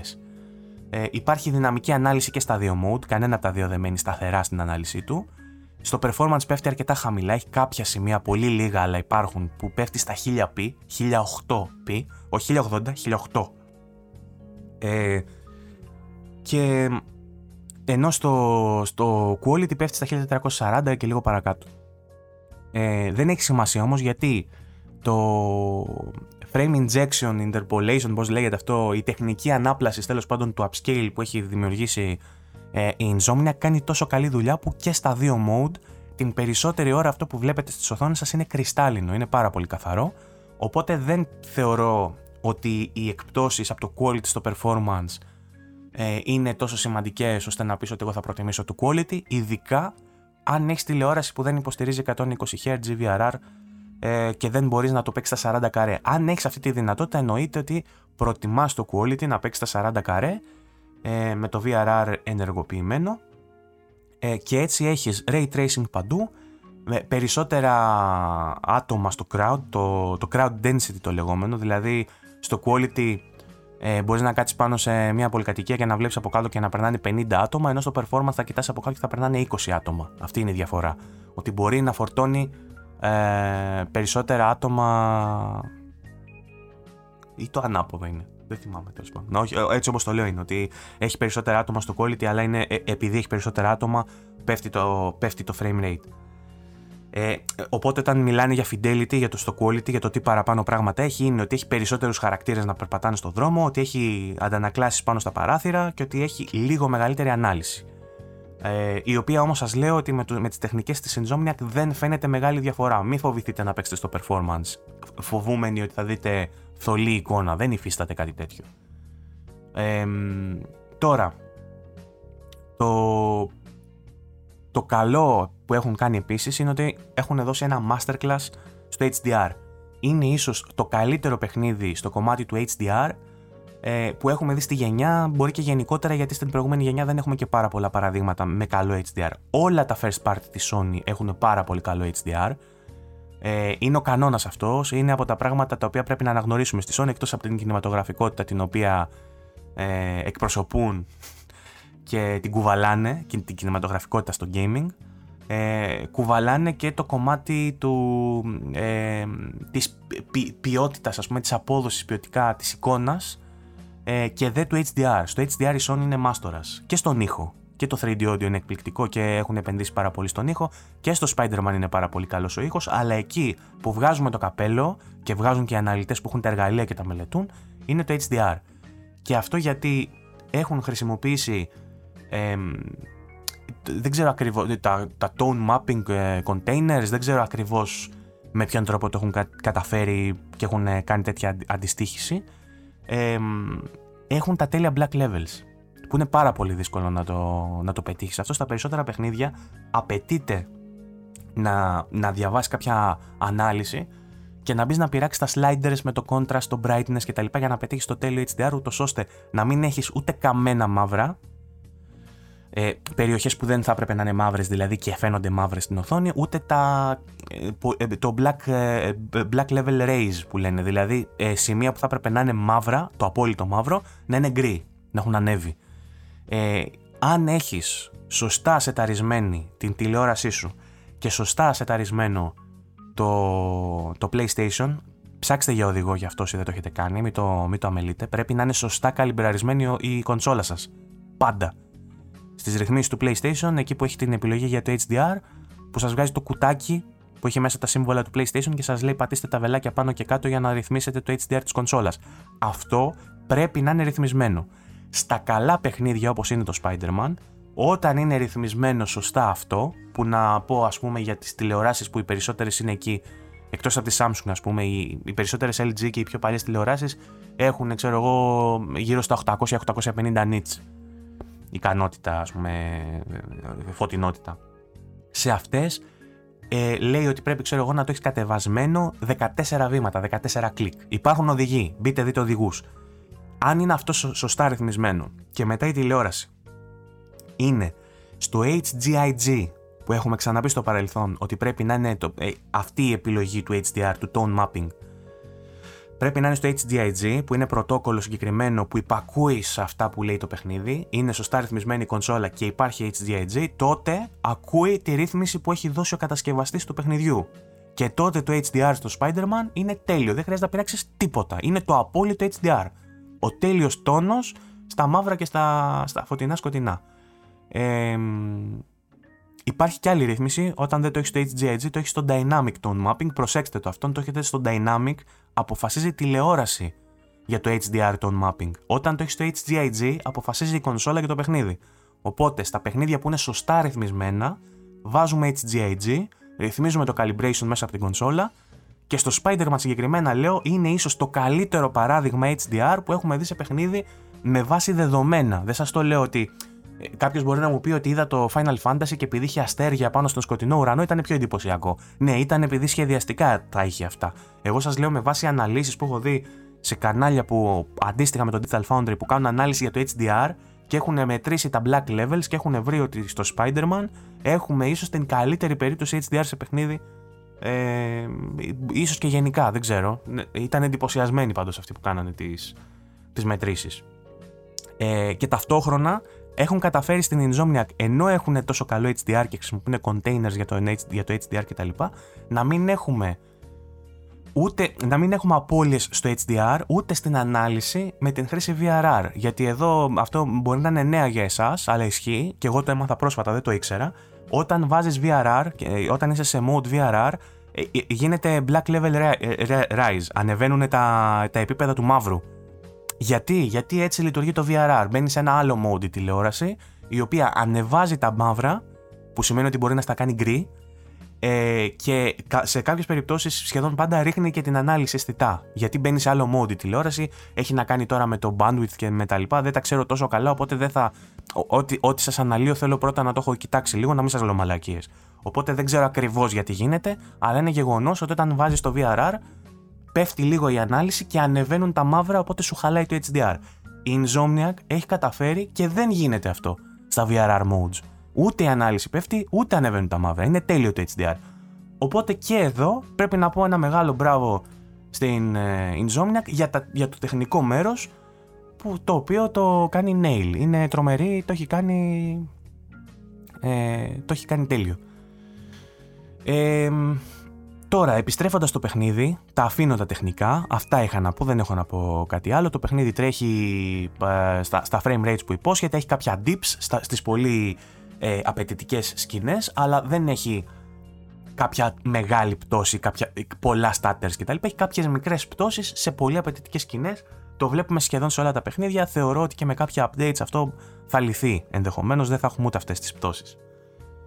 Ε, επιστρέφοντας τώρα στο παιχνίδι, Σας μίλησα για την ιστορία, σας είπα ποιες είναι οι ενστάσεις μου. Θεωρώ ότι είναι μια πάρα πολύ ωραία ιστορία. Θεωρώ ότι είναι επικά τα σκηνικά που συμβαίνουν στην οθόνη. Απλά θα μπορούσε να έχει καλύτερο γράψιμο, καλύτερη σκηνοθεσία. OK okay, με την ιστορία. Δεν στέκομαι άλλο σε αυτή για να μην κάνω spoilers. Μπορεί μελλοντικά που θα έχετε παίξει περισσότεροι να επανέλθουμε και να σας πω και συγκεκριμένα για ποιο λόγο δεν γουστάρω που έγινε αυτό και πώς θα το έκανα αλλιώς και να, το, να τα πω όλα και υπό το πρίσμα ενός Spider-Man fan, έτσι, γιατί δεν τα λέω γενικά, ας πούμε, έχοντας δει ταινίες και έχοντας παίξει παιχνίδια, το λέω και ως άνθρωπος που έχει εντρυφήσει σχετικά με το Spider, στο Spider-Man και έχω κάποιες, όχι απαιτήσεις, κάποιες προσδοκίες για, το, για την ιστορία και για το πώς πρέπει να πάει και για το, για το πώς θα κλιμακωθούν κάποια πράγματα μπορούμε να το συζητήσουμε. Δεν είμαι κάθετος σε αυτό. Είμαι, είμαι πολύ ανοιχτός να έρθετε και να μου πείτε: Εγώ το έπαιξα και θεωρώ ότι η ιστορία του είναι ότι καλύτερο έχει γίνει ποτέ. Γούστο σας. ε, είναι debatable. Εκεί που δεν έρχεται debate είναι στα τεχνικά που μόλις αναλύσαμε, τα οποία σας είπα ότι είναι ένα τεχνολογικό θαύμα η Insomnia και έχει κάνει απίστευτα πράγματα. Έχει όμως και κάποιες αστοχίες, ειδικά στο κομμάτι με τα bugs και τα glitches που υπάρχουν. Ε, στο, στο ότι οι σκιές σε κάποια σημεία το χάνουν. Η μετάφραση που δεν ξέρω αν μπορεί να συγκαταλεχθεί στα τεχνικά γιατί δεν ξέρω αν είναι η Insomniac έχει κάποια ανάμειξη. Έχει να κάνει με το deal που έχει η Sony με τους Έλληνες μεταφραστές και το πώς ε, το ενσωματώνουν στο παιχνίδι, το, το μεταφρασμένο περιεχόμενο, OK. Okay, αλλά όταν εγώ βλέπω μεταβλητές μέσα πάνω στην οθόνη μου, το συγκαταλέγω στα τεχνικά. Δεν γίνεται δηλαδή βλέπω δίπλα από το κουμπί div, ε, variable και τα λοιπά και να τα βλέπω στην οθόνη μου. Κάποιος δεν έχει κάνει καλά τη δουλειά του εκεί πέρα. Ε, αλλά η μεγάλη εικόνα είναι ότι έχουμε ένα παιχνίδι επικών διαστάσεων με έναν πολύ ψηλό τεχνικό τομέα, πάρα πολύ ωραία γραφικά με τα καλά τους και τα κακά τους. Πάμε στο gameplay τώρα. Ε, η μάχη κατά τη γνώμη μου, όπως άνοιξα θα σας πω, είναι η μετεξέλιξη του Batman. Εξακολουθεί να είναι το ίδιο πράγμα, το έχει εμπλουτίσει αρκετά. Ε, δεν έχουμε να πούμε πάρα πολλά αν έχετε παίξει τα προηγούμενα, δεν έχω να σας μεταλαμπαδεύσω γνώση. Ό,τι είχατε παίξει θα παίξετε, ειδικά όσοι έχετε τελειώσει το πρώτο και το Miles Morales και είχατε τις ικανότητες, ξέρετε ποιες είναι οι ικανότητες με τις οποίες τελειώνετε σε αυτά τα παιχνίδια, στο Spider-Man 2 ξεκινάτε με αυτές που είχατε σχεδόν πάνω κάτω και τις εξελίσσετε περαιτέρω. Υπάρχει και ένα κομμάτι νέων δυνάμεων που είναι εντυπωσιακές και χωρίζουν ουσιαστικά το skill tree στα δύο ε, με τις αναβαθμίσεις που μπορείτε να κάνετε στις ικανότητες που γνωρίζατε από τα προηγούμενα παιχνίδια και στις νέες ικανότητες, οι οποίες είναι spoiler όμως, δεν μπορώ να σας πω μπορώ να σας πω, ας πούμε, για τη μεριά του Peter, για τον Miles, επειδή νομίζω δεν τα είχαν δείξει σε trailers, είναι, λίγο, είναι πιο spoiler. Για τον Peter, προφανώς ξέρετε ότι το, το έχετε δει στα trailers, ότι σε κάποια φάση το symbiote ε, ε έρχεται πάνω του, γίνεται και αυτός τρόπον την Venom, γιατί έχει το symbiote πάνω του και έχει κάποιες ε, ικανότητες έξτρα που έχουν να κάνουν με το symbiote. Είναι εντυπωσιακές, είναι overpowered, γαμάνε αν, αν τις ε, κάνεις και upgrade είσαι στη μάχη ανίκητος, είναι πολύ cool, είναι πολύ responsive το σύστημα μάχης, είναι το καλύτερο σύστημα μάχης για αυτό το είδος παιχνιδιού, δεν υπάρχει ομοιό του. Ε, όποιος προσπαθεί να κάνει κάτι διαφορετικό έχει αποτύχει, είναι το σύστημα για, για, για hero games, αυτό το, το, το πολύ fluid, απέφυγε, κάνει counter κτλ. Εδώ δεν έχει να κάνεις counter ακριβώς βέβαια, όπως και στο Batman ε, είναι λίγο διαφορετικό. Ε, πολλά gadgets, upgradable τα gadgets, πολλές στολές τις οποίες αυτή τη φορά δεν τις ανακαλύπτεις ε, μαζεύοντας collectibles, τις παίρνεις καθώς προ, προχωράς με τα missions και τις ξεκλειδώνεις τις στολές ε, με μάρκες που παίρνεις ολοκληρώνοντας ε, πάλι side missions και objectives ε, δευτερεύοντα collectibles κτλ. Μαζεύεις μάρκες και τις ξοδεύεις για να φτιάξεις τις στολές, τις οποίες τις βλέπεις. Τις στολές τις βλέπεις καθώς προχωράς, εμφανίζονται, αλλά για να τις φορέσεις πρέπει να τις φτιάξεις. Ε, κάποια mini games όπως είχαμε στο, στο πρώτο το Spider-Man ας πούμε που σου δίνανε μάρκες έρευνας εδώ δεν σου δίνουν όλες υπάρχουν δύο-τρεις δύο-τρία είδη από μάρκες ε, αλλά δεν συνδέονται με αυτά τα mini games που έχουν να κάνουν με γονιδιώματα σε ένα mini game σαν αρκαλιευτή που πρέπει να κάνεις ξέρω εγώ κάποια κακά γονίδια που έχει ε, πράσινα, κίτρινα και κόκκινα γονίδια και σου λέει ότι πρέπει να, να απαλείψεις τα κόκκινα γονίδια αλλά είναι μόνο σε, είναι σε ελάχιστα σημεία του παιχνιδιού αυτά. Ε, υπάρχει η επανάσταση με τα wingsuits που σας είπα με αυτό το πέταγμα το οποίο για μένα κάνει μια επανάσταση στο traversal και, και σε τεχνικό επίπεδο του πώς γίνεται τόσο γρήγορα να πηγαίνεις από τη μία μεριά στην άλλη ε, seamlessly, χωρίς να σπάει το παιχνίδι και να κολλάει και να βλέπεις τα γραφικά να εμφανίζονται ξαφνικά μπροστά σου. Αυτό είναι απίστευτο που γίνεται, αλλά έχει και ε, ουσιαστικό αντίκτυπο στο gameplay. Συνδυάζοντας δηλαδή το swinging με το, με το gliding, καταδιώκοντας έναν εχθρό, ας πούμε. Αν χρησιμοποιήσεις το glide, τον φτάνεις πολύ πιο γρήγορα. Ε, Μπορείς, αν είσαι αρκετά μάγκας, να το χρησιμοποιήσεις και στη μάχη. Ενώ έχουν βάλει και μια νέα ε, τεχνική μέσα που μπορείς να δημιουργήσεις ε, αυτό το είχε και στο Batman, αν δεν κάνω λάθος. Είναι δανεικό, δεν το ανακάλυψε η Insomniac. Θα μου πει κάποιος δεν υπάρχει παρθενογένεση. Ε, κάποιους μηχανισμούς σχεδόν παρθενογεννιόνται. Ε, στο, στο game. Δεν, δεν τα έχεις ξαναδεί. Ξαφνικά βγαίνει ένας και σου λέει ότι πάρ το μηχανισμό καινούριο, δεν το έχεις ξαναδεί πουθενά. Ε, το συγκεκριμένο το είχα δει στο Batman που έπαιρνε το grappling gun και πυροβόλα σε κάποια σημεία και έφτιαχνε, ε, έφτιαχνε μια γραμμή από σύρμα που περπατούσες πάνω και μπορούσες να κατασκευάσεις εσύ μια γραμμή να περπατάς πάνω σε όποια γραμμή θες. Έχουν προσθέσει λοιπόν τώρα να μπορείς να το κάνεις αυτό με ιστό, με αποτέλεσμα να εμπλουτίζεται πάρα πολύ το stealth κομμάτι. Εγώ το απόλαυσα πάρα πολύ και το χρησιμοποίησα πάρα πολύ αυτό το πράγμα. Έφτιαχνα ουσιαστικά σαν ιστό αράχνης στο, στο ταβάνι πάνω από τους εχθρούς που περπατούσαν και έκανα stealth kills από πάνω, καθώς έφτιαχνα έναν, ουσιαστικά έναν ιστό αράχνης από πάνω τους. Ε, που δεν ήταν απλά μία γραμμή, έκανα και σταυρωτά και, και, και διαγώνια κτλ. Ε, και με αυτόν τον τρόπο ήμουνα από πάνω ε, από όποιον ήθελα και τον σκότωνα με stealth. Τον έδαινα, δεν τον σκότωνα, τον, ε, τον έκανα... Ε, πώς λέγεται; Τον εξουδετέρωνα.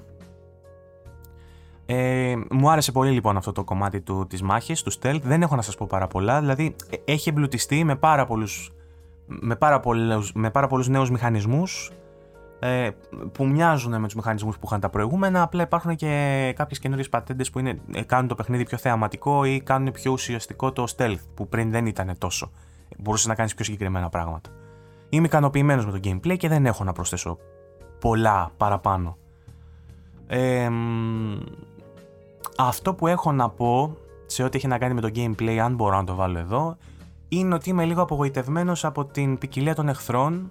Το έχουν πει, το έχουν πει κι άλλοι. Το έχω δει και, από, και εδώ στην Ελλάδα κάποιοι το ανέφεραν και ενώ στην αρχή δεν συμφωνούσα τόσο, όταν έφτασα να πολεμώ με ένα διαφορετικό είδος εχθρών, γιατί καταλαβαίνω ότι οι human εχθροί έχουν ε, αυτή την διαβάθμιση στο, στον απλό νταΐ στον τύπο που έχει ένα μικρό πλάκι, στον τύπο που έχει ένα μεγάλο πλάκι, στον τύπο που έχει ασπίδα, στον τύπο που έχει ένα όπλο το οποίο δεν μπορείς να αποφύγεις παρά μόνο με μπλοκ, και αυτό είναι ένας νέος μηχανισμός που μπορείς να κάνεις πλέον μπλοκ. Ε, και απαιτείται να κάνεις μπλοκ σε κάποιες επιθέσεις. Δεν έχει μόνο το dodge που ξεφεύγεις, πρέπει να κάνεις και μπλοκ. Όχι counter, block ε, σε κάποιες ε, επιθέσεις με συγκεκριμένο τρόπο που χρησιμοποιείς special skills.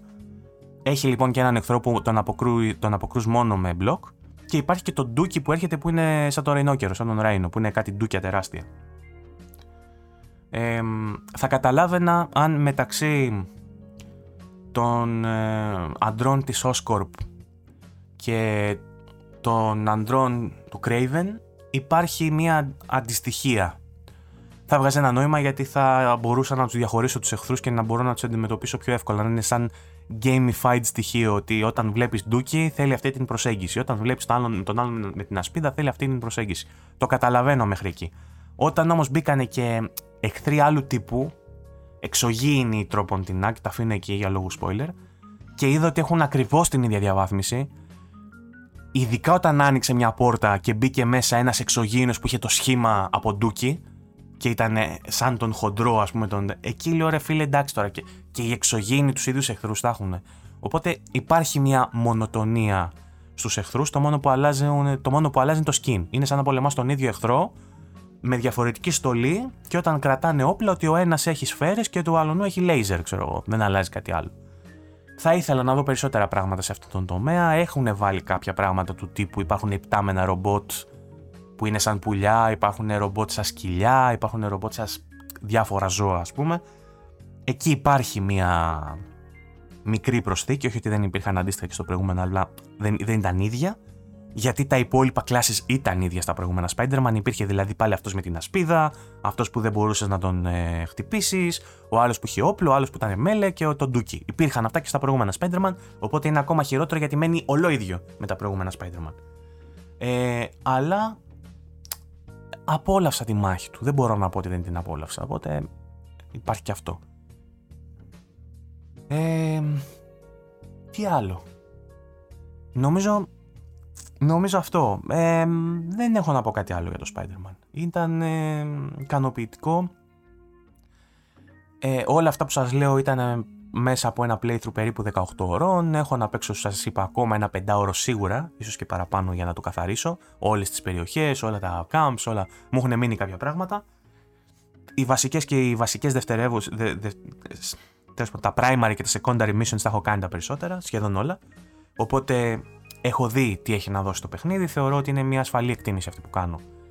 Ε, γενικότερα, έχοντας δει τα πάντα και τόσο σε τεχνικό επίπεδο όσο και στο κομμάτι του gameplay, ε, ενδεχομένως θα περιμένετε να ακούσετε περισσότερα από το gameplay, αλλά η αλήθεια είναι ότι δεν έχω να σας πω περισσότερα για το gameplay.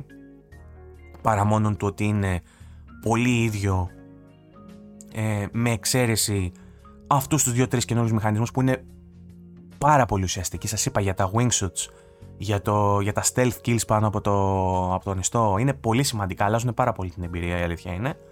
Αλλά ο πυρήνας μένει ίδιος και αυτό δεν είναι κακό, γιατί όπως σας είπα στο άνοιγμα, είναι η συνταγή του Batman τελειοποιημένη. Είναι ο τρόπος να κάνεις hero games. Δεν περίμενα κάτι άλλο. Είναι fluid, γρήγορο, απολαυστικό. Ε, τα mechanics σου τα δίνει σιγά σιγά καθώς παίζεις και αυτό είναι σημαντικό για το pacing ενός παιχνιδιού, για τη δομή του. Να μην στα δίνει όλα στην αρχή ή να μην στα δίνει όλα στο τέλος. Να σου δίνει σιγά σιγά καινούργια πράγματα τα οποία να μπορείς να τα αξιοποιήσεις κιόλας και να θες να, τα να τα αξιοποιήσεις, να έρχονται πάνω στην ώρα που έχεις αρχίσει να βαριέσαι το προηγούμενο mechanic για να ε, σου έρθει η όρεξη να ασχοληθείς με το καινούριο. Στην κατάλληλη στιγμή να εμφανιστεί ένας εχθρός που πρέπει να αξιοποιηθούν πολλά μαζί και με συγκεκριμένο τρόπο. Ε, ε, υπό αυτήν την έννοια ε, είναι ωραία δομημένο το παιχνίδι γιατί σε, σε βάζει στην διαδικασία με το gameplay ε, να ασχοληθείς τόσο όσο εκεί που πρέπει. Είμαι πολύ ικανοποιημένος με αυτό.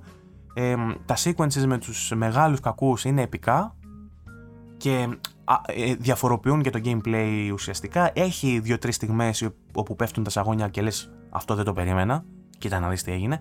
Έχει δύο-τρεις στιγμές που ενώ έχεις πει ότι πω πω τώρα θα γίνει αυτό, τελικά δεν γίνεται και γίνεται κάτι άλλο που είναι λίγο πιο χλιαρό από αυτό που θα περίμενες να γίνει.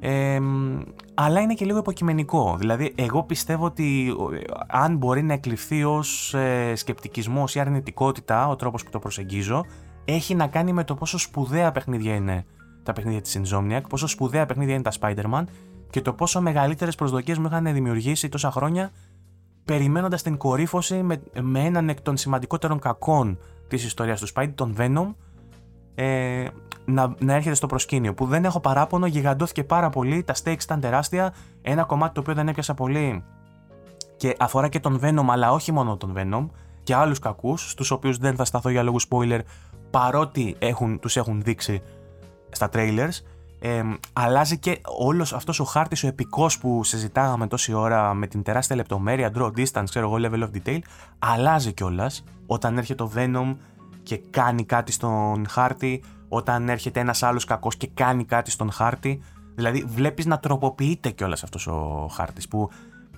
θυμάμαι για παράδειγμα παίζαμε πριν πολλά χρόνια το prototype Τώρα αυτό με τον Venom, εντάξει, light spoiler, ότι όταν έχει το Venom και κάποια περιοχή, κάποιο κομμάτι του, του χάρτη γεμίζει με γλίτσα, τροποποιείται ολόκληρη η περιοχή. Ωραία. αυτό για να το δούμε στο prototype έπρεπε να είναι σε εύρος, σε scale δύο τετραγώνων πολεοδομικών. Και λέγαμε πω, πω ξέρω εγώ εντυπωσιακό, άλλαξε η τάδε περιοχή και βγήκανε τα, το prototype, βγήκαν τα πλοκάμια και το ένα και το άλλο. Και εδώ πέρα γίνεται σε μια τόσο τεράστια πόλη και λες, πώς το κάνανε αυτό τώρα εδώ πέρα; Δηλαδή, σε τεχνικό επίπεδο έχουν κάνει θαύματα, έχουν κάνει τρομερά πράγματα. Απλά εγώ δεν ξέρω αν περισσότερος χρόνος θα τους θα άλλαζε κάτι. Δηλαδή, σκεφτόμουν και αυτό ενώ, ενώ έπαιζα. Ότι αν τους δίναμε άλλον έναν χρόνο να το κάνουν πόλει, θα έβγαινε καλύτερο το παιχνίδι. Μπορεί. Δεν είμαι σίγουρος. Αλλά δεν θα το μάθουμε ποτέ γιατί το παιχνίδι κυκλοφόρησε ε, είδα και την είδηση ότι τα πάει εξαιρετικά σε πωλήσεις. Ε, είδα ε, στο Twitter το ανέβασαν ότι έχει. Πότε το βάλανε αυτό, 23, χθες το βάλανε. Ε, ότι έχει πουλήσει ήδη περισσότερα από 2,5 εκατομμύρια αντίτυπα. Μέσα στις πρώτες 24 ώρες πούλησε πάνω από 2,5 εκατομμύρια αντίτυπα και έγινε ταυτόχρονα το πιο γρήγορα ε, fast selling, να το πω στα αγγλικά, το πιο fast selling παιχνίδι του PlayStation, των PlayStation Studios στην ιστορία της εταιρείας. Σπουδαίο, έτσι. Και υπάρχουν πολλά άλλα παιχνίδια που θα μπορούσαν να το έχουν σπάσει αυτό το ρεκόρ ή να βρίσκονται σε αυτή τη θέση και δεν βρίσκονται. Ε, το Spider-Man βέβαια είναι και ένα franchise το οποίο χτυπάει σε πολλά κοινά crowd, πώς το λένε, σε, σε, σε πολλά αγοραστικά κοινά εννοώ, που είτε είναι μαρβελάκιδες και παίζουν στο PlayStation μόνο για να παίξουν Spider-Man, ας πούμε. Υπάρχουν και αυτοί. Ότι θα πάω να πάρω κονσόλα γιατί είμαι Spider-Man fan και θέλω να παίξω Spider-Man. Ε, έχει αυτό το. αυτή τη δύναμη ένα franchise από το Spider-Man να το πετύχει. Ε, τέλος πάντων, πολλά μπράβο στην Insomniac για το λανσάρισμα. Θεωρώ ότι έχει πετύχει διάνα με αυτό το παιχνίδι, είναι πάρα πολύ καλό. Δεν θα το έβαζα 10 σε καμία περίπτωση. Σας έχω πει ότι δεν γουστάρω πολύ με τους βαθμούς. Ε, για όλα αυτά τα αρνητικά που σας περιέγραψα θεωρώ ότι το παιχνίδι ε, ε, ε μόνο και μόνο για το δίκαιο της υπόθεσης δεν πρέπει να πάρει 10. Ε, Σας είπα στην αρχή βέβαια ότι 10 θεωρώ ότι δεν πρέπει να πάρει ούτε το Mario Wonder και έχει πάρει από όλους 10, έτσι. Είναι δική μου άποψη. Υπάρχουν και άλλοι που θα σου πούνε ότι τα 10 είναι για να μπαίνουν και καλά κάνουν και τα βάζουν. Εγώ με λίγο τη άποψη ότι το 10 πρέπει να μπαίνει σε ένα παιχνίδι που διαλύει το σύμπαν, τα ταράσει όλα. Επαναπροσδιορίζει πολλά πράγματα. Ε, κλισέ η έκφραση, αλλά ε, ε, έχει γίνει κλισέ επειδή χρησιμοποιείται για ψιλοπίδημα. Θα πρέπει αυτή η έκφραση, το επαναπροσδιορίζω, ε, το επανασυστήνω και όλα αυτά τα επανά, επανάσταση κτλ. Ε, θεωρώ ότι θα πρέπει να χρησιμοποιούνται πιο προσεκτικά και σε παιχνίδια που κάνουν πραγματικά μεγάλη διαφορά. Εκείνα τα παιχνίδια θεωρώ ότι πρέπει να παίρνουν το απόλυτο 10 και μέσα σε όλη αυτή την εξίσωση πρέπει να μπει και το γεγονός ότι είπαμε έχουμε αποθρασινθεί λίγο με το τι σημαίνει βαθμός, τι σημαίνει 10, τι σημαίνει 9, τι σημαίνει 8, τι σημαίνει 7. Και το τι σημαίνει κάτω από 7. Γιατί έχουμε φτάσει να λέμε ότι αν ένα παιχνίδι έχει πάρει 7 είναι κακό. Δεν λέω για το Spider-Man ότι πρέπει να πάρει 7. Γελάσουμε, θα γελάσουμε εδώ πέρα. Απλά λέω ότι αν εγώ βγω και πω ότι στο Spider-Man θα βάζα 8,5, θα μου πούνε είσαι τρελός που θα βάζω 8,5 στο Spider-Man. Είναι τουλάχιστον για πάνω από 9. Στη δική μου την κλίμακα όμως, ίσως θα ήταν δίκαιο τέτοια παιχνίδια να παίρνουν 8,5 και άλλα παιχνίδια που παίρνουν 8 και 8,5 που είναι μέτρια να παίρνουν 6, 6,5 και 7. Νομίζω ότι την κλίμακα την έχουμε χαλάσει λίγο, γι' αυτό δεν γουστάρουμε πλέον και με τις βαθμολογίες. Και εγώ δεν γουστάρω, αλλά ξέρω ότι πολλοί από εσάς επίσης δεν γουστάρετε με τις βαθμολογίες και θέλετε περισσότερο να ακούτε τις αναλύσεις και όχι τις βαθμολογίες. Σε, σε αντίθεση με, το, με την πλειοψηφία του κόσμου που τον νοιάζει να μπει να δει τι έβγαλε το Metacritic για να μπει μετά να κάνει buff up, να πλακωθεί με τους υπόλοιπους για το η κονσόλα σου έβγαλε αυτό, η δικιά μου έβγαλε εκείνο και μπε και φαπ και σας πήγαμε στον περισσό γαμιώντας. Οπαδικά. PlayStation Hools εναντίον και το Xbox 13, ξέρω, τέτοια φάση. Ε, τέλος πάντων, εγώ θεωρώ ότι είναι ένα εξαιρετικό παιχνίδι, πέρασα πάρα πολύ ωραία, έχει κομμάτια στο, στο τεχνικό που είναι για να βγάζεις καπέλο στην Insomniac, έχει στιγμές απείρου κάλους ε, εντυπωσιακότατες στην ιστορία του. Έχει όμως και πάρα πολλά flaws, έχει πάρα πολλά προβλήματα τα οποία κάποια από αυτά θα, πιστεύω θα βελτιωθούν με updates στο μέλλον. Κάποια άλλα είναι πολύ αργά για να βελτιωθούν και έτσι θα είναι το παιχνίδι. Ελπίζω να δούμε συνέχεια. Ε, θα μπορούσε να πάρει και expansions. Με τον τρόπο που τελείωσε εγώ καταλαβαίνω ότι είτε πάνε για ένα grand finale με τρίτο παιχνίδι είτε αυτό που μας τίζαραν θα είναι ένα μέρος από, από DLC όπως είχαν βγάλει στο πρώτο που είχε την Catwoman ε, ποιος άλλος, Tombstone ήτανε, δεν θυμάμαι ποιος άλλος ήταν ήταν σίγουρα η Catwoman, αυτή τη θυμάμαι σίγουρα είχε τρία DLC τέλος πάντων ένα expansion the, the, the City That Never Sleeps πώς το λέγανε ή αυτό είναι από άλλο παιχνίδι με τα ονόματα είμαι απαράδεκτος, είμαι πάρα πολύ κακός ε, θα μπορούσε λοιπόν ε, να πάρει DLC το παιχνίδι, θα μπορούσε να έχουμε και ένα grand finale με αυτό που μας τυζάρουν στο τέλος. Εγώ αυτό θα προτιμούσα δηλαδή. Αυτό που μας τυζάρουν δεν θα ήθελα να το δω σε 3-4 επεισόδια που θα μου πετάξουν άλλους 2-3 κακούς και το λήξαμε. Θα ήθελα να δω ένα τρίτο όπου αυτό που τυζάρουν στα credits θα γίνεται. Με μεγαλειώδη τρόπο, αντίστοιχο με αυτό που έγινε με τον Venom γιατί νομίζω ότι είναι πιο κοντά και στην κορύφωση των, ε, του animation και των cartoons. Αυτό με, με, με τους άλλους εχθρούς και όχι με τον Venom. Η κορύφωση γίνεται αλλιώς.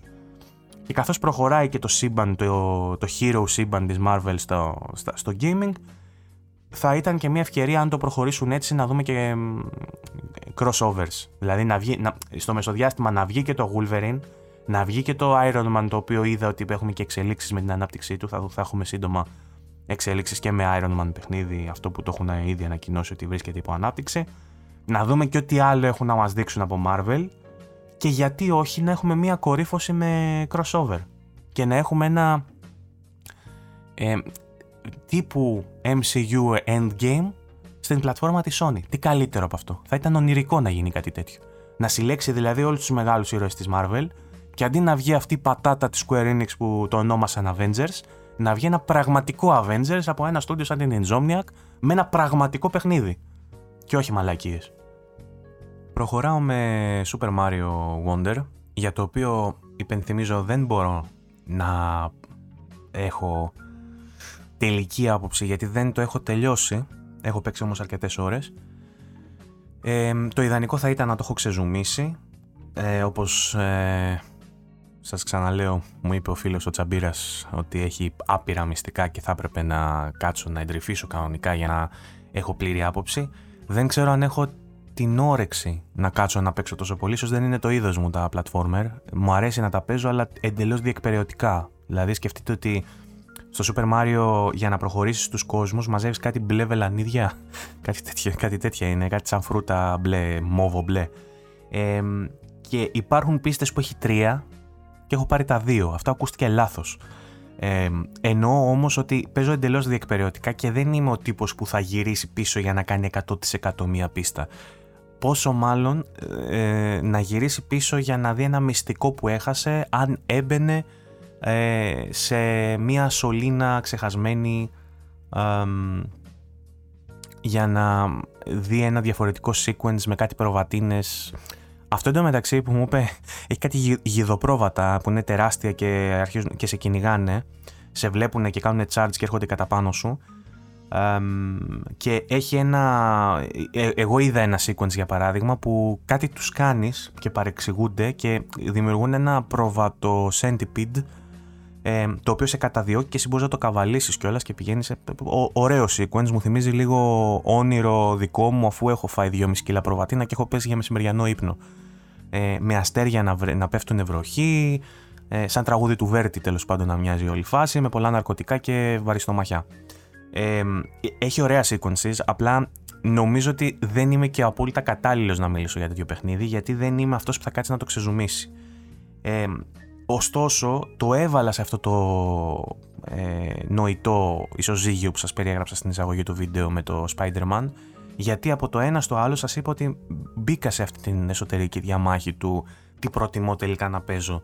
Ε, ένα next gen παιχνίδι που, είναι, που έχει ε, τα προβλήματά του ή προτιμώ να παίζω την χιλιοφορεμένη συνταγή με, του παιχνιδιού με τον υδραυλικό που τελειοποιεί ένα συγκεκριμένο πράγμα. Και στην αρχή ήμουν πιο προκατηλημένος γιατί η πρώτη επαφή που είχα, ναι εντάξει, ε, έφαγα δυο σοκ με το Mario όταν το πρώτο έβαλα. Το ένα ήταν αυτή η απομίμηση του, του Black Betty level από το Rayman Legends, στο οποίο Rayman Legends μοιάζει πάρα πολύ το Super Mario Wonder σε, στο κομμάτι της έμπνευσης που αντλεί. Ε, θυμίζω Black Betty στο Rayman Legends που είναι η πίστα που σε κυνηγάνε και είναι σαν ρυθμικό το platform και από πίσω παίζει το oh, Blackberry, oh, Blackberry. Λοιπόν, έχει ένα αντίστοιχο το οποίο μου, προ, μου προξένησε ένα, ένα σοκ, το έβαλα και στο γκρουπάκι, όπου έχει τα λεγόμενα, έχει κάποια parades, παρελάσεις, ε, με συγκεκριμένους κακούς, ε, οι οποίοι λένε το τραγούδι τους και προσδίδουν στο gameplay για εκείνο το level, για εκείνο το σημείο της πίστας, ένα rhythm game στοιχείο. Και με το που το ξεκινάς το παιχνίδι στην πρώτη δεύτερη πίστα δεν θυμάμαι έχει ένα ωραίο με τα, με τα πυράνχα λουλούδια, τα λέλουδα αυτά τα κόκκινα που σε τρώνε διαχρονικά στο Μάριο, που ε, υπάρχουν μικρά και μεγάλα και μαζί με άλλα δέντρα και άλλα πλάσματα στην συγκεκριμένη πίστα αρχίζουν και τραγουδάνε και τρέχεις εσύ και καθώς τρέχεις ακούγεται τραλαλιλαλο, τραλαλιλαλο, κάτι τέτοιο. Αυτό δεν μπορώ να τραγουδήσω, δεν το έχω απομνημονεύσει. Στίχη είναι λίγο μυστήριο για μένα αλλά το ότι τραγουδάνε τα πυράνχα και εγώ χορεύω στο ρυθμό τους ήταν για μένα κάτι... Δεν είναι πρωτόγνωρο γιατί σας είπα ότι το έχω ξαναδεί στο Rayman, το έχω δει σε άλλα rhythm games, δεν ήταν πρωτόγνωρο αλλά ε, την Nintendo ε, να τρολάρετε έτσι εντός εισαγωγικών που ε, νομίζω από ένα σημείο και μετά η Nintendo δεν, δεν αυτοτρολάρε την Nintendo απλά έχει αποδεχτεί ότι αυτό είναι. Ότι είμαστε αυτό το τσιρκολίκι ρε παιδί μου και το γουστάρουμε και μας γουστάρουν για αυτό που είμαστε και μιλάμε στην, μιλάμε στην ψυχή του παίχτη. Στην, και όταν λέμε στην ψυχή, εννοούμε κάτω από αυτό το γαμημένο περίβλημα που έχει φάει τόσα χρόνια αυτή της σκατένιας ενήλικης ζωής, εκείνο το παιδί που στα 8, στα 10 του άνοιξε μια κονσόλα στο σαλόνι καθισμένο κλαδόν στο οικογενειακό σαλόνι και έβαλε να παίξει ένα παιχνίδι και ένιωθε χαρούμενο, νομίζω ότι αυτό το συνέστημα προσπαθούν να αναμοχλεύσουν μέσα στις ψυχές των ανθρώπων και αυτή την χαριτομενιά που μπορεί σε κάποια άλλα σημεία που το, κοιτάμε λίγο πιο ψύχρεμα να το λέμε χαζοχαρούμενο, για εκείνους ίσως είναι χαριτομενιά και είναι μια... μια μυαλωμένη επιλογή το να αναμοχλεύσουν αυτά τα πράγματα και να ψάξουν μέσα στην ψυχή του παίχτη αυτή την παιδικότητα. αυτή τη στιγμή περνάει απ' έξω μία Χάρλι και επειδή ξαναείπα ότι είμαι στο Εγάλιο εντωμεταξύ και πριν περνάγανε παπιά έχει ο γείτονας Χάρλι, δεν είναι τυχαίο, τον ξέρω τον γείτονα δηλαδή. Τώρα, απλά μασάω χρόνο μέχρι να φύγει γιατί βαριέμαι να πατήσω παύση στην, ε, στην ηχογράφηση. Α, αλλά έκανα μια πολύ, συνειρμικά μια πολύ αστεία σκέψη αυτή τη στιγμή με το παπί που πέρναγε πριν έξω να πέφτει το μανιτάρι πάνω του και να μεγαλώνει και να γίνεται Χάρλι, γιατί μιλάω για Μάριο. Για να μπείτε κι εσείς λίγο στο μυαλό μου, μιας και μιλάμε για, το, για τον εσωτερικό κόσμο ενός ενήλικα και ήταν την παιδική ψυχή, σκεφτείτε ότι εγώ ο συνειρμός που έκανα είναι ένα παπί που αυτή τη στιγμή κατάπια ένα μανιτάρι για και έγινε Χάρλι. Αυτά, έφυγε η Χάρλι, γυρνάμε πίσω στο, στην ε, κανονική ροή του προγράμματος. Ε, η Nintendo λοιπόν εγώ πιστεύω ότι επίτηδες στοχεύει εκεί και όσο κι αν γούσταρα, κι αν ένιωσα παιδί, κι αν μου άρεσε εκείνη την ε, ώρα που έβλεπα τα πυράνχα να λένε τραλαλίλαλο και να χορεύω κι εγώ μαζί τους στην καρέκλα μου να, να κουνιέμαι ρυθμικά κι εγώ καθώς πηδάω εντός του παιχνιδιού με τον Μάριο. Ε, μετά από λίγο που επέστρεψα στην κανονικότητα, στην απλή πίστα, και χωρίς να μου φτάνει αυτό το πρώτο skill που είχα γνωρίσει που ο Μάριο απλά έπαιρνε ένα μήλο σε σχήμα ελέφαντα και ξαφνικά γινόταν ελέφαντας και προβοσκίδα και μπορούσε να φτύσει νερό από την προβοσκίδα ή να χτυπήσει με την προβοσκίδα του κάτι σκεφτόμουν ότι μέχρι πότε ρε πούστη, νησάφι μέχρι πότε θα παίρνουν δεκάρια αυτά τα παιχνίδια που είναι ολόιδια εδώ και 30 χρόνια. Ήταν η πρώτη σκέψη που έκανα, μιλάω ειλικρινά. Ε, ομολογώ ότι η σκέψη αυτή άλλαξε παίζοντας. Ε, και άλλαξε γιατί όντως, δηλαδή υπάρχει το ένα κομμάτι του, της αναγνώρισης ότι τελικά η απλότητα τέτοιων παιχνιδιών είναι το selling point και πρέπει να το σεβόμαστε αυτό, το ότι η απλότητα είναι κάτι που ίσως να εκλείπει τελικά στα σημερινά games που προσπαθούν να γίνουν όλο και πιο σύνθετα. Δεν είναι κακό να υπάρχουν και απλά παιχνίδια, χωρίς βέβαια να να αναιρείται και η προσπάθεια όσων προσπαθούν να εξελίξουν τα παιχνίδια και να κάνουν πιο σύνθετα πράγματα. Ενδεχομένως, εγώ προσωπικά στο μεγαλύτερο διάστημα της ζωής μου να εκτιμώ περισσότερα τα παιχνίδια, περισσότερα τα παιχνίδια που κάνουν push αυτά τα boundaries, αυτά τα όρια, σε σχέση με τα άλλα παιχνίδια που εκθιάζουν την απλότητα, κάνουν οδές στην απλότητα και εξελίσσουν ενδεχομένως και αυτή την απλότητα. Ε, από τη μία έχω αυτό λοιπόν, το ότι προσπαθώ να τιμήσω την απλότητα. Από την άλλη έχουμε καθώς παίζουμε, καθώς παίζω Super Mario, το Wonder, και την διαπίστωση ότι όντως έχουν κάνει πράγματα για να βελτιώσουν το Mario και ίσως να είναι και το καλύτερο Mario που έχουν βγάλει τα τελευταία χρόνια. Ειδικά αν βάλουμε στην εξίσωση παιχνίδια που εγώ θεωρώ εξαιρετικά υπερεκτιμημένα και εδώ ξέρω ότι πολλοί θα πέσετε να με φάτε. Ε, κρατηθείτε. Είπαμε, έχω μπίστα εδώ, λέω απλά τη γνώμη μου. Δεν, γιατί ξέρω ότι όταν βγαίνουν μεγάλα μέσα και λένε τόσο βαρύγδοπα πράγματα, βγάζετε τους πυρσούς γιατί Ίσως κάποιοι θίγεστε γιατί λέτε ότι μεγάλα μέσα προσπαθούν να κατηγορήσουν το αγαπημένο μου παιχνίδι. Εδώ είμαι απλά μόνος μου και σας λέω την άποψή μου. Κατά την προσωπική μου άποψη λοιπόν, μπορεί να λαθεύω κιόλας, το Super Mario το Odyssey είναι το πιο υπερεκτιμημένο πράγμα που υπάρχει εκεί έξω. Οκ. Αυτό είναι hot take ενδεχομένως.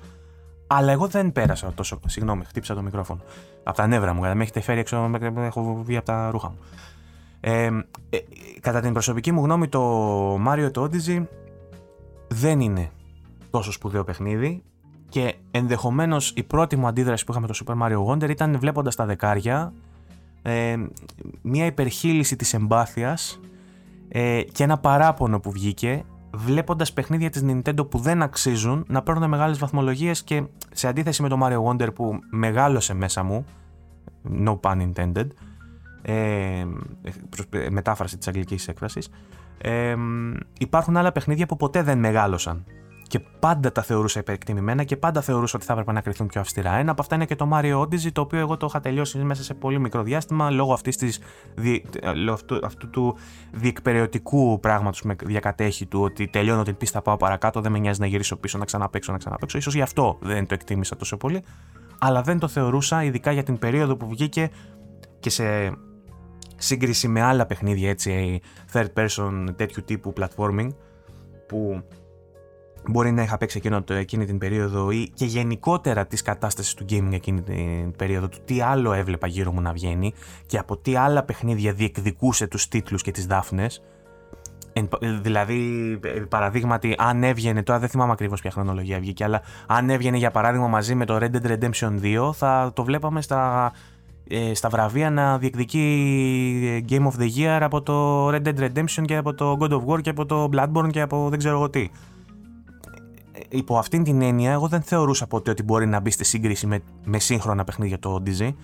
Και το Odyssey είναι και το πιο καλό παιχνίδι από αυτά που έχω στο μυαλό μου. Δηλαδή, το Odyssey ναι, δεν ήταν στη δική μου υπόλοιψη για δεκάρια και για βραβεία. Ήταν, ξέρω εγώ, για 8,5-9, ήταν καλό παιχνίδι όμως. Απλά δεν ήταν το τέλειο το οποίο μας έλεγαν όλοι ότι oh, το Odyssey το καλύτερο πλατφόρμα, το καλύτερο Mario. Δεν θεωρούσα ότι ήταν το καλύτερο Mario. Ε, υπάρχουν όμως και άλλα παιχνίδια της Nintendo τα οποία παίρνουν μεγαλύτερους βαθμούς από, αυτά, από αυτόν που πιστεύω ότι αξίζουν. Βλέπε Splatoon, βλέπε Pokemon τα τελευταία 6, 7, 8, 10 χρόνια που είναι ένα μπουρδέλο τεχνικό και παίρνουν, ε, δεν παίρνουν δεκάρια, παίρνουν οχτάρια, αλλά ούτε για 8 είναι αυτά τα Pokemon. Κάτι Arceus, κάτι ε, Shield, κάτι απαράδεκτα παιχνίδια, ξαναλέω Splatoon και τα λοιπά, όλα αυτά τα. ή κάτι Animal Crossing, τα οποία ναι, μεν ξέρω ότι πολλοί τα γουστάρετε, αλλά δεν είναι παιχνίδι για να σου πάρει βραβείο το Animal Crossing. Ο Χριστός και η Παναγία, ο άθεος. Λοιπόν. Θεωρώ λοιπόν ότι την Nintendo την έχουμε στο απειρόβλητο για πράγματα που καμία άλλη εταιρεία δεν θα την είχαμε στο απειρόβλητο. Αν οποιαδήποτε άλλη εταιρεία έβγαζε παιχνίδι το 2000, δεν με νοιάζει ποια είναι τα specs της πλατφόρμας της, δεν, δεν, δεν με νοιάζει ποιο είναι τα specs του hardware που έχει η Nintendo. Επιλογή της είναι να έχει μείνει τόσα χρόνια στο Switch, έτσι όπως είναι. Οποιαδήποτε άλλη εταιρεία όμως έβγαζε παιχνίδι που τρέχει με το ζόρι στα 720p και τρέχει στα 25 καρέ, θα είχε πέσει στη φωτιά με τις ξενέρωτες. Θα, θα, θα, θα, την έβαζε η Δύση μαζί με τις ξενέρωτες και θα τις έκαιγε. Ε, η Nintendo θεωρώ ότι μπαίνει στο απειρόβλητο γιατί τρέφουν ε, προς εκείνη ε, αισθήματα αγάπης πάρα πολλοί άνθρωποι λόγω αυτής της αναμόχλευσης που γίνεται στον παιδικό εσωτερικό τους κόσμο των εναπομείναντων, εν πάση περιπτώσει, μετά από όλες αυτές τις κακουχίες της ζωής. Ε, το Wonder λοιπόν, αν και ξεκίνησε σαν μια τέτοια περίπτωση στο μυαλό μου, παίζοντας τις πρώτες δύο πίστες, καθώς προχωρούσα, αντιλήφθηκα ότι δεν είναι μια τέτοια περίπτωση. Αντιλήφθηκα ότι είναι ένα πραγματικά καλό παιχνίδι και ότι εξελίσσει ουσιαστικά το παιχνίδι. Ουσιαστικά ε, το library της Nintendo. Πέραν το ότι είναι ένα τεχνικό θαύμα για τα δεδομένα του, το ότι τρέχει σε, σε μια κονσόλα σαν το Switch, το οποίο ε, δεν κρατιέμαι κάθε φορά να το αποκαλέσω τσόφλι, αλλά κάθε φορά θυμάμαι το πότε έχει βγει και τι δυναμικότητας είναι, που ξαναλέω ότι ε, ε, απλά μπορώ να συνειδητοποιήσω του ποια είναι τα όρια του καημένου του developer που κάθεται και δουλεύει, αλλά δεν δικαιολογώ σε καμία περίπτωση την επιλογή της Nintendo να συντηρεί μια τόσο παλιά κονσόλα στην αγορά την στιγμή που έχει προχωρήσει το gaming. Ναι, μεν μπορείτε ακόμα να βγάζετε παιχνίδια, ναι, μεν τα αγοράζουν τα παιχνίδια σας, αλλά δεν μπορώ να το δικαιολογήσω ε, σε κομμάτι διαχείρισης, ηγεσίας, ότι δηλαδή κάποιος επιλέγει συνειδητά από τους υψηλά ιστάμενου να, να κρατάει στην αγορά αυτή την κονσόλα με αυτά τα specs. Ε, από την άλλη, συμπονώ και τους developers οι οποίοι η δουλειά τους είναι να φτάνουν να ξεζουμίζουν την κονσόλα, όποια και αν είναι αυτή, και να βγάζουν καλά παιχνίδια. Και οι developers, η first party και η second party της Nintendo είναι πάρα πολύ καλοί σε αυτό. Δεν μπορώ να τους πω τίποτα. Τουλάχιστον στους περισσότερους. Τώρα, άμα μου βάλετε να μιλήσω για την Game Freak, θα σας πω κλείστε τη χθες. Ξέρω εγώ, δεν είναι Pokémon αυτά που βγάζετε, είναι ντροπή.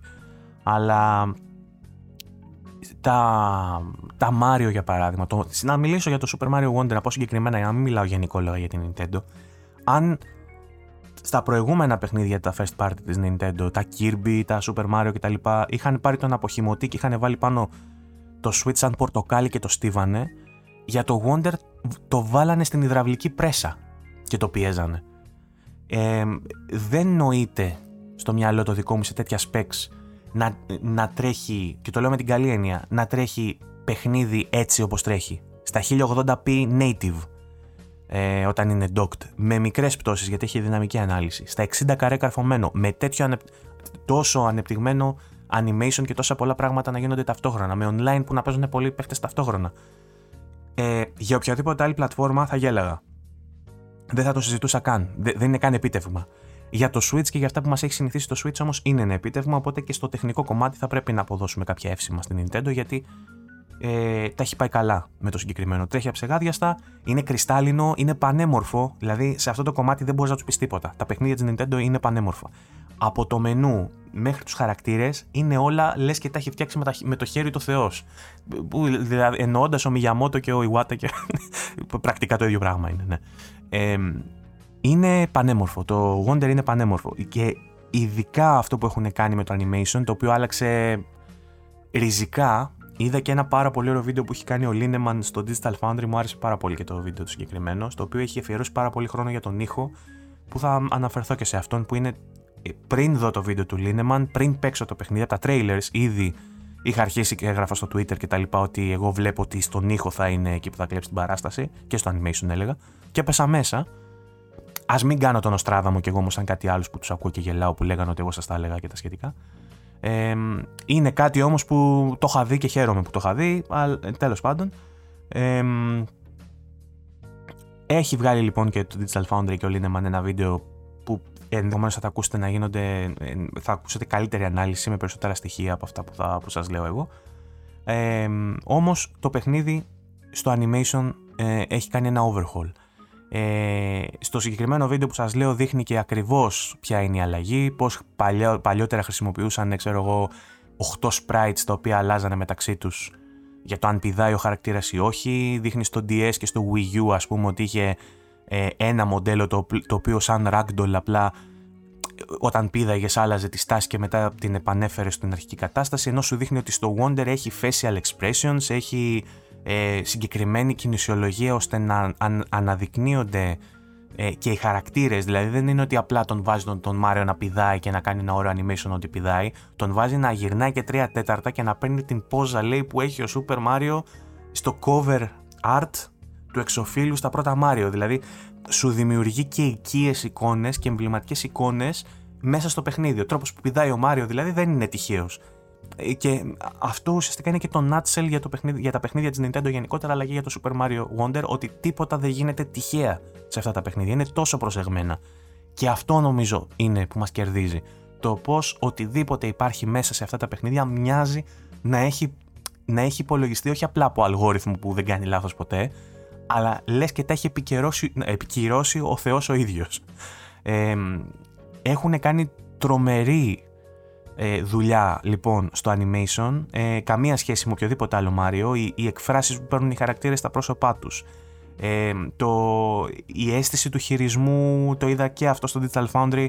Προσπαθώ να μην κάνω πλαγιαρισμό, δηλαδή να μην λέω ότι, ότι λέει το Digital Foundry, απλά επειδή έχω επηρεαστεί από αυτά που, που είδα, μου έκανε εντύπωση και αυτό. Κάθισε και μέτρησε ο Λίνεμαν, ας πούμε, το, όταν κάνεις ένα άλμα, πόση ώρα παίρνει τον Μάριο να σταματήσει να περπατάει. Γιατί υπάρχει ένα momentum που όταν πάρεις φόρα και επιδείξεις, κάνει κάποια βηματάκια μέχρι να σταματήσει να κινητοποιηθεί και σου δείχνει, ξέρω εγώ, ότι στο καινούριο το, το Wonder, όταν είσαι πάνω σε, σε κάποια πλατφόρμα, τα συντομεύει αυτά τα βηματάκια και έχει και ένα animation όταν κάθεσαι στην άκρη που έχει ένα animation σαν να πάει να πέσει, αλλά να ισορροπεί να μην πέσει, ας πούμε, ο Μάριο. Που σε παλιότερα παιχνίδια, αν έκανε το ίδιο άλμα, ε, αυτό το momentum που είχες θα τα έκανε αυτά τα βήματα και θα έπεφτε από την πλατφόρμα. Με αποτέλεσμα να έχεις την αίσθηση ενός πιο βαριού χειρισμού, εσύ ότι δεν σε υπακούει πολύ ή ότι είναι βαρύς ο Μάριο και δεν πηδάει τόσο responsively. Ε, η ανταπόκριση δηλαδή, και που η, η ανταπόκριση είναι top στο Mario Wonder, είναι λες και είναι επέκταση του χεριού σου και αυτή είναι η απλότητα για την οποία συζητάμε. Η Nintendo πάντα επένδυε σε αυτό, στα πλατφόρμα της, να υπάρχει μια σχετική ε, απόκριση άμεση σε κάθε γενιά στο βαθμό που, που επιτρέπεται. Ε, και εδώ γίνεται. Είναι πολύ αποκρίσιμο, αποκρίσιμος ο χειρισμός. Ε, υπάρχει μια τεράστια ποικιλία σε εχθρούς. Εδώ πέρα έρχεται, ήταν αυτό το μπαλατζάρισμα στην, α, ε, στο ισοζύγιο που σας έλεγα πριν στη ζυγαριά με το Spider-Man. Το ότι έβλεπα πούμε, στο Spider-Man να έχει ε, πέντε είδη εχθρών και απλά να αλλάζουν ε, ε, skin. και μετά έβαζα Μάριο και έβλεπα ότι σε κάθε πίστα είχε έναν τελείως διαφορετικό εχθρό με μια τελείως διαφορετική κινησιολογία που θέλει μια τελείως διαφορετική προσέγγιση για να τον, για να τον νικήσεις. Και λέω εντάξει, ε, στο ένα έχουν ένα κινησιολόγιο τεράστιο στο οποίο εσύ έχεις αντίστοιχα ένα εξίσου τεράστιο κινησιολόγιο και χρησιμοποιείς πολύ, σύνθετες, ε, πολύ σύνθετους μηχανισμούς για να τον νικήσεις, μεν, με πολύ πιο ωραία γραφικά, σε έναν πολύ πιο σύνθετο κόσμο κτλ. Ενώ στο Mario ε, είναι εσύ και αυτός σε ένα 2D περιβάλλον, εσύ, δύο πλατφόρμες και αυτός. Και ενώ το ένα είναι η επιτομή της απλότητας, το άλλο είναι η επιτομή της τεχνικής προόδου, ε, στο, στο Mario ένιωθες καλύτερα με αυτό που, που έβλεπες μπροστά σου. Ένιωθες ότι παίζεις ένα παιχνίδι πιο προσεγμένο. Ένιωθες ότι έπαιζες ένα παιχνίδι που είναι έτοιμο να σου δώσει πιο πολλές συγκινήσεις σε βάθος χρόνου. Έτσι ένιωσα εγώ τουλάχιστον. Τώρα μπορώ να παίξω άλλες 5-10 ώρες και να να σας πω ότι πλέον δεν το νιώθω. Αλλά νομίζω ότι το, το Mario αξίζει τα καλά λόγια τα οποία εισπράττει. Δεν ξέρω αν αξίζει το δεκάρι, είπαμε γιατί. Γιατί δεν ξέρω κατά πόσο πρέπει να επικροτείται και να βραβεύεται αυτή η απλότητα, όσο, καλή και αν, όσο καλό και αν είναι το, το επίπεδο στο οποίο έχει φτάσει.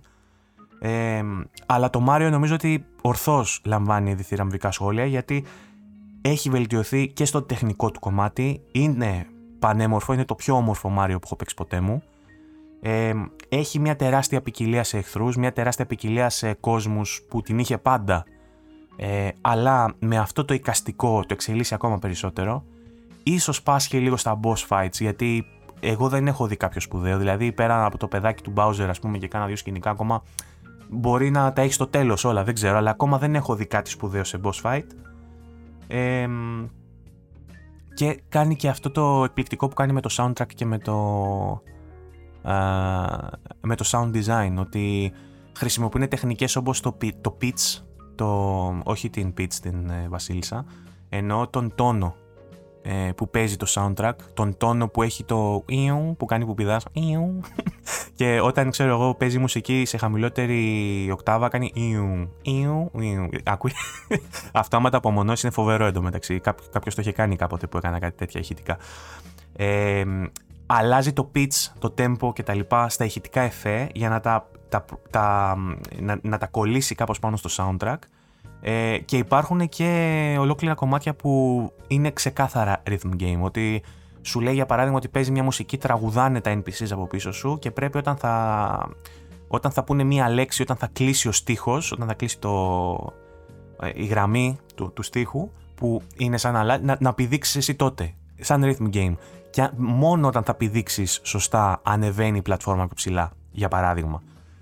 Ε, έχει πολλές ιδέες από έξτρα μηχανισμούς οι οποίες δεν συνδυάζονται μεταξύ τους. Και αυτό, και αυτό είναι ένα κομμάτι της απλότητας ότι ενώ έχει διάφορους ε, μηχανισμούς εντός εισαγωγικών νέων το ότι μπορείς να γίνεις ελέφαντας, το ότι μπορείς να βάλεις ένα καπέλο που το χρησιμοποιείς σαν αλεξίπτωτο το ότι μπορείς να βάλεις ένα καπέλο που είναι, έχει ένα τρυπάνι πάνω και μπορείς να, να πέσεις το πάτωμα να το τρυπήσεις και να κουνηθείς μέσα, στην, μέσα στο έδαφος ότι ε, και κάποιες άλλες πιο απλές όπως double jump ενώ κάνεις ε, grapple στον τοίχο ή ε, ένα boost όταν κολυμπάς. Τα δίνει με ωραίον τρόπο. Αυτά λέγονται badges, τα δίνει ως εμβλήματα και ξεκινώντας μία πίστα μπορείς να διαλέξεις μία από αυτές τις ικανότητες να τις έχεις στην τρέχουσα πίστα. Και τις ενσωματώνει ωραία γιατί σου λέει για παράδειγμα ότι τώρα είσαι στην πίστα που έχει πολύ νερό οπότε πάρε αυτό το badge που σε επιτρέπει να κολυμπάς πιο γρήγορα πούμε, και το χρησιμοποιείς για να κάνεις καλύτερους χρόνους σε αυτές τις πίστες ή για να έχεις πρόσβαση, ή μπορεί να χρησιμοποιήσει ένα άλλο badge που δεν το, περι... δεν το έχεις σκεφτεί για να αποκτήσεις πρόσβαση σε ένα κομμάτι της πίστας που δεν είχες πριν. Έχει ωραίες ιδέες. Δεν τις συνδυάζει όλες μαζί. Δεν είναι ότι ε, ε, επανασχεδίασαν ε, το, ε, το, το schematic ας πούμε των κουμπιών ε, ότι έβαλαν περισσότερους μηχανισμούς ταυτοχρόνως ε, δίνοντας μια νέα διάσταση είναι ακόμα το ίδιο platformer Mario. Αυτό είναι το αρνητικό του για μένα. Ότι ουσιαστικά η αίσθηση είναι η ίδια που είχες και στο προηγούμενο και στο παραπροηγούμενο Μάριο με ένα μικρό twist, ότι έχεις μία έξτρα ικανότητα κάθε φορά, ας πούμε, και λόγω του πολύ καλού level design και λόγω τη της πολύ καλής δομής και της σχεδίασης αυτού του κόσμου και αυτών των πιστών, ε, αυτών των levels, να μην πω των πιστών, ε, σου δίνει μία αίσθηση ότι είναι βελτιωμένο, ανεπτυγμένο, εξελιγμένο και όλα τα συναφή. Δεν είναι τόσο απλά είναι τόσο προσεγμένο που σου δίνει την αίσθηση ότι αυτό που παίζει είναι επαναστατικό, χωρίς να είναι τόσο επαναστατικό σε όλους τους τομείς. Έχει κάποιους άλλους, είπαμε, που όντως το, ανα, το αναγνωρίζουμε ότι όντως το πάει μπροστά το Μάριο. Και κυρίως το soundtrack και το sound design κατά την ε, αποψούλα μου είναι, αυτό, είναι αυτά τα πράγματα που του δίνουν το, το μεγαλύτερο boost και θεωρώ ότι όσοι γουστάρουν Μάριο θα έχουν ξετρελαθεί. Δηλαδή αν κατάφερε να εντυπωσιάσει στο λίγο εμένα που είχα φτάσει σε σημείο να υπονομεύω το Mario Odyssey και κατέφερε, κατάφερε το Wonder ενώ και ήμουν αρνητικά προκατηλημένος ξεκινώντας το με την απλότητα ότι τι μας δίνουν πάλι το ίδιο παιχνίδι και κατάφερε να με πείσει φαντάζομαι ότι όλους εσάς που ευχαριστιέστε τα Super Mario έτσι και αλλιώς ε, το Wonder θα σας στείλει στα ουράνια κυριολεκτικά και μεταφορικά ε, οπότε να το χαρείτε όπως και το Spider-Man που είπαμε νωρίτερα νιώθω ότι είμαστε πολύ τυχεροί που βιώνουμε τέτοια περίοδο με δύο τόσο καλές παιχνιδάρες αν δηλαδή κάποιος έχει πάρει και τις δύο, θεωρώ ότι θα έχει τουλάχιστον ένα μήνα ακόμα να ασχολείται. Αν δεν τα πιει μόνο ρούφι όπως εγώ, δηλαδή που παίξα και τέλειωσα το Spider-Man μέσα σε δύο μέρες και λογικά μέσα στη βδομάδα θα το τελειώσει τελείως. Ε, αν είστε από αυτούς που, το, που έχετε και δουλειές και δεν είστε χαΐρευτοι σαν και εμένα, παιδιά, οικογένειες κτλ. Θεωρώ ότι θα σας πάρει πάνω από μήνα να ξεμπερδέψετε με αυτά τα παιχνίδια και θα είναι ένας ευχάριστος μήνας γιατί είναι τρομερά και τα δύο και θα περάσετε υπέροχα. Είναι μια καλή περίοδος για το gaming τώρα, δύο, δύο νεάκια που είδα πρόσφατα. Το ένα θέλω να το πω απλά για να υπάρχει στα χρονικά ότι το είπα. Είναι ότι έχει βγει ένα ωραίο leak για το Grand Theft Auto ότι θα έχουμε σύντομα τρέιλερ και ελπίζω να ευσταθεί. Ε, είδα ότι ένας τύπος ανέβασε στο Reddit πως η γυναίκα του δουλεύει στην Rockstar. Το έχει, το, το έχει, εξακρι, έχει εξακριβωθεί από τους moderators του συγκεκριμένου subreddit ότι όντως η γυναίκα του δουλεύει στη Rockstar και μας έχει δώσει κάποια στοιχεία για το ε, τι θα δούμε στο τρέιλερ το οποίο έρχεται λέει μέσα στις επόμενες μέρες ίσως και μέχρι το τέλος του Οκτωβρίου. Ε, λέει τέλος πάντων ότι ξεκινάει το, θα ξεκινάει το τρέιλερ ε, με μια χω, μάλλον χωρίς μουσική ακούγοντα και θα ακούμε τα τριζόνια και τα τζιτζίκια και τα λοιπά. Ε, θα κάνει ένα πλάνο σε έναν αλιγάτορα ε, Gator λέει, νομίζω αυτό εννοεί Gator το οποίο λέει μοιάζει, ε, μοιάζει με αυτό στο Everglades. Τέλος πάντων, ε, ε, το, η αισθητική όλη λέει μοιάζει με το Red Dead Redemption 2 μέχρι που ένα αεροπλάνο περνάει πάνω από το Gator το, ο, το οποίο, ο Αλιγάτορας μάλλον είναι, το οποίο, ο οποίος λέει καταδύεται καθώς περνάει από πάνω του το αεροπλάνο. Έχουμε cut, εμφανίζεται το, στο, το λογότυπο της Rockstar, ε, το, ξεκινάει να παίζει ένα τραγούδι το, που λέγεται That's All από, το, από την μπάντα Genesis. Ε, μετά έχουμε ένα μοντάζ από το Vice City που μας δείχνει nightlife, ε, αμάξια, clubs ε, κτλ. Ε, έναν ε, χοντρό τύπο λέει που φοράει ένα πουκάμισο στα χρώματα και με τα λουλουδάτα της Χαβάης κτλ. Μας δείχνει τους πρωταγωνιστές τον Jason και τη Λουσία που οδηγούν μπροστά από μια παραλία σε ένα καμπριολέ Μπλα μπλα μπλα μπλα, δεν θα σας τα πω, να, να δείτε και το τρέιλερ μόνοι σας, απλά σας λέω τι, τι παίζει. Και μας δείχνει και κάποια στιγμιότυπα που ληστεύουν, που τσακώνονται, που που που. Ε, αυτό τώρα μου πεις γιατί το αναφέρεις, γιατί μας λες τι έγινε με τα τρέιλερ. Γιατί έχω φίλους που είμαστε φίλοι από το δημοτικό, κάνουμε παρέα πολύ πιο basic, δεν, θα, δεν μιλάμε για παιχνίδια, μιλάμε για τις ζωές μας, μιλάμε για τις φαμίλιες μας, κάνουμε απλά παρέα, είμαστε πιο χαλαροί και είναι gamers αλλά casual gamers που παίζουν κάνα driving game, κάνα RPG, όχι RPG ούτε καν, κάνα action game, τα αποκλειστικά της Sony και φυσικά GTA και τίποτα άλλο αυτό. Δηλαδή δεν είναι ούτε το indie ούτε... Το, το μόνιμο πράγμα που με ρωτάνε, εσύ που είσαι μέσα και τα ξέρεις, το μόνο πράγμα που με ρωτάνε αυτοί οι φίλοι είναι πότε θα βγει το Grand Theft Auto. Και καταλαβαίνω ότι πολλοί κόσμος έχει αυτή την, ε, την απορία και αυτόν τον καημό Πολλές φορές έχουν βγει στοιχεία.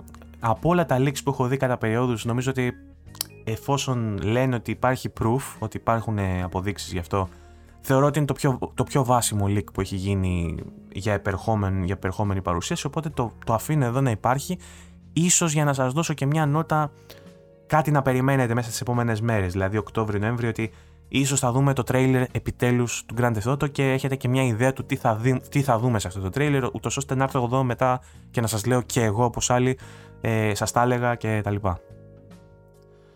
Ε, κατά τα λοιπά έχουμε το, τους, τους κλαδμούς και τους οδυρμούς από εμάς τους PC Gamers βλέποντας τα, τις απαιτήσεις που θα έχει το καινούριο Alan Wake, το Alan Wake 2 το οποίο λέει για λόγους διαχείρισης των shaders και τα λοιπά δεν θα έχει υποστήριξη καν για τις κάρτες της GTX της 1000 κάτι, 1080 δηλαδή και, και τα λοιπά.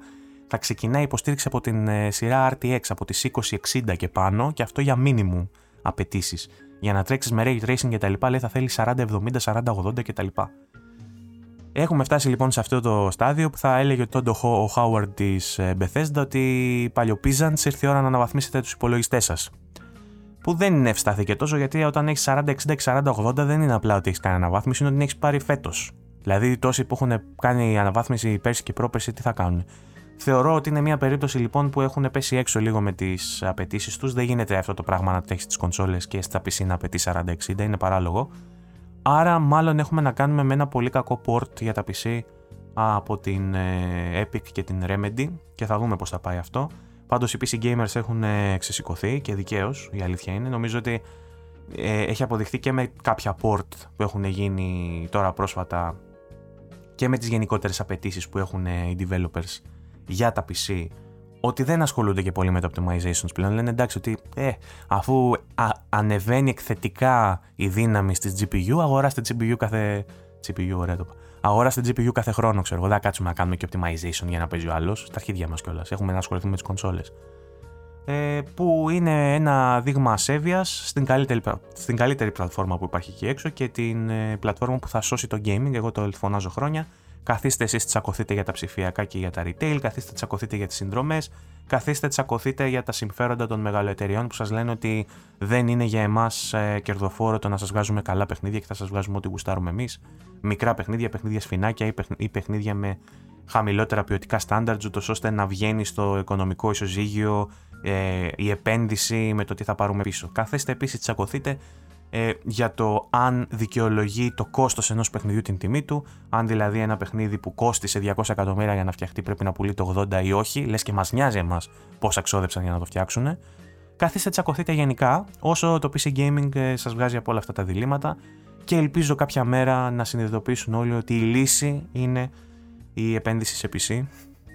Και κάπου εδώ τελειώνει η PC προπαγάνδα μου την, την οποία βέβαια για χάρη σας χαρακτηρίζω προπαγάνδα. Εγώ θεωρώ ότι η βέλτιστη πλατφόρμα είναι το PC. Θα το καταλάβετε αυτό κάποια στιγμή που θα καταλάβετε τι ζημιά γίνεται στο, ε, στο game preservation, ε, στο, στα standards ε, που έχουμε ως παίκτες, τι ζημιά γίνεται με τις κονσόλες και με τα τερτύπια που σας παίζουν όλοι αυτοί οι γραβατάκιδες στην πλάτη του fandom και στην πλάτη του, της αγάπης που έχετε στις κονσόλες σας και στην αγάπη που έχετε για τα games. Γίνονται πολλά παράλογα πράγματα, θα έλεγα, τα, τον τελευταίο καιρό. Ε, θα τα συζητήσουμε όμως. Θεωρώ ότι σε κάποιο live ε, μπορούμε να το πιάσουμε αυτό. Να κάνουμε ένα beef, να είμαι εγώ και να είμαι με τα PC και εσείς να είστε με τις κονσόλες και να κάνουμε beef με το chat. Και μπορεί να καταλήξουμε τσακωμένοι και εγώ με τους μισούς subscribers.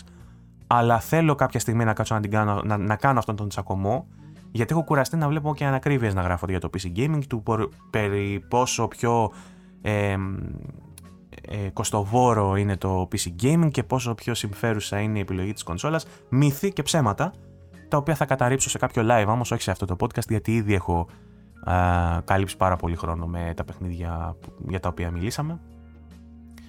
Ε, και μιας και λέμε για κονσόλες, να πω ότι αύριο, λογικά, αύριο ναι, θα το έχετε δει στο podcast βράδυ, οπότε αύριο, 25 Οκτωβρίου, θα κάνει το Xbox μια παρουσίαση, την οποία ονομάζει Partner Preview, δεν θα έχει κάτι super duper. Ελπίζω βέβαια να διαψευτούμε και να έχει κάτι super που να μην ε, το περιμένουμε. Ε, λένε ότι θα δείξουν 20 λεπτά με trailers ε, μεταξύ, σε, με παιχνίδια indie και κάποια μεγαλύτερα ε, μέσα στα οποία θα συμπεριληφθούν και τα καινούργια Yakuza, το Alan Wake 2 ε, και κάποια ακόμα τέλος πάντων ε, όπως το Ark Survival Ascended, το Dungeons of ε, Hindenburg και τα λοιπά. Μόνο με αυτά που σας ανέφερα και το γνωρίζουμε ήδη γιατί στη, μέσα στην ανακοίνωση υπάρχουν τα στούντιο ανάπτυξης οπότε ξέρουμε ότι αυτά που προανέφερα θα είναι μέσα. Δεν ξέρω πόσα ακόμα θα χωρέσουν μέσα σε 20 λεπτά παρουσίασης. Εγώ αυτό που έχω να πω είναι ότι τα γουστάρω αυτά τα, τα βιντεάκια που βγαίνουν. Θα ήθελα να βλέπω περισσότερα. Ε, θα ήθελα να, εξ, να εξακολουθήσουμε να έχουμε και τα μεγάλα keynotes. Δηλαδή να μην μπαίνουν μέσα σε τέτοια μικρά βιντεάκια μεγάλες ανακοινώσεις όπως καινούρια κονσόλα, καινούριο αποκλειστικό κτλ. Αλλά θα ήθελα, όπως βλέπουμε τη State of Play, να έχει και το Xbox τέτοια events που να μας δείχνει σαν Dev Diaries, σαν νέα ε, από τα παιχνίδια που περιμένουμε να έρθουν. Α πούμε, εγώ για το Hellblade. Εντάξει, συγκεκριμένα για το Hellblade δεν θέλω να ακούσω αλλά θέλω απλά να βγει να το παίξω. Αλλά για τα υπόλοιπα παιχνίδια που ξέρω ότι έχουν σε ανάπτυξη, θα ήθελα να βλέπω κάποια Dev Diaries, ακόμα και αν έπρεπε να μου δείχνουν concept art και να βγαίνουν developers και να μου δείχνουν 4, 4 λεπτά gameplay και να μιλάνε για αυτά 20 λεπτά μετά, μετά από τα 4, μετά από τα 4 του footage.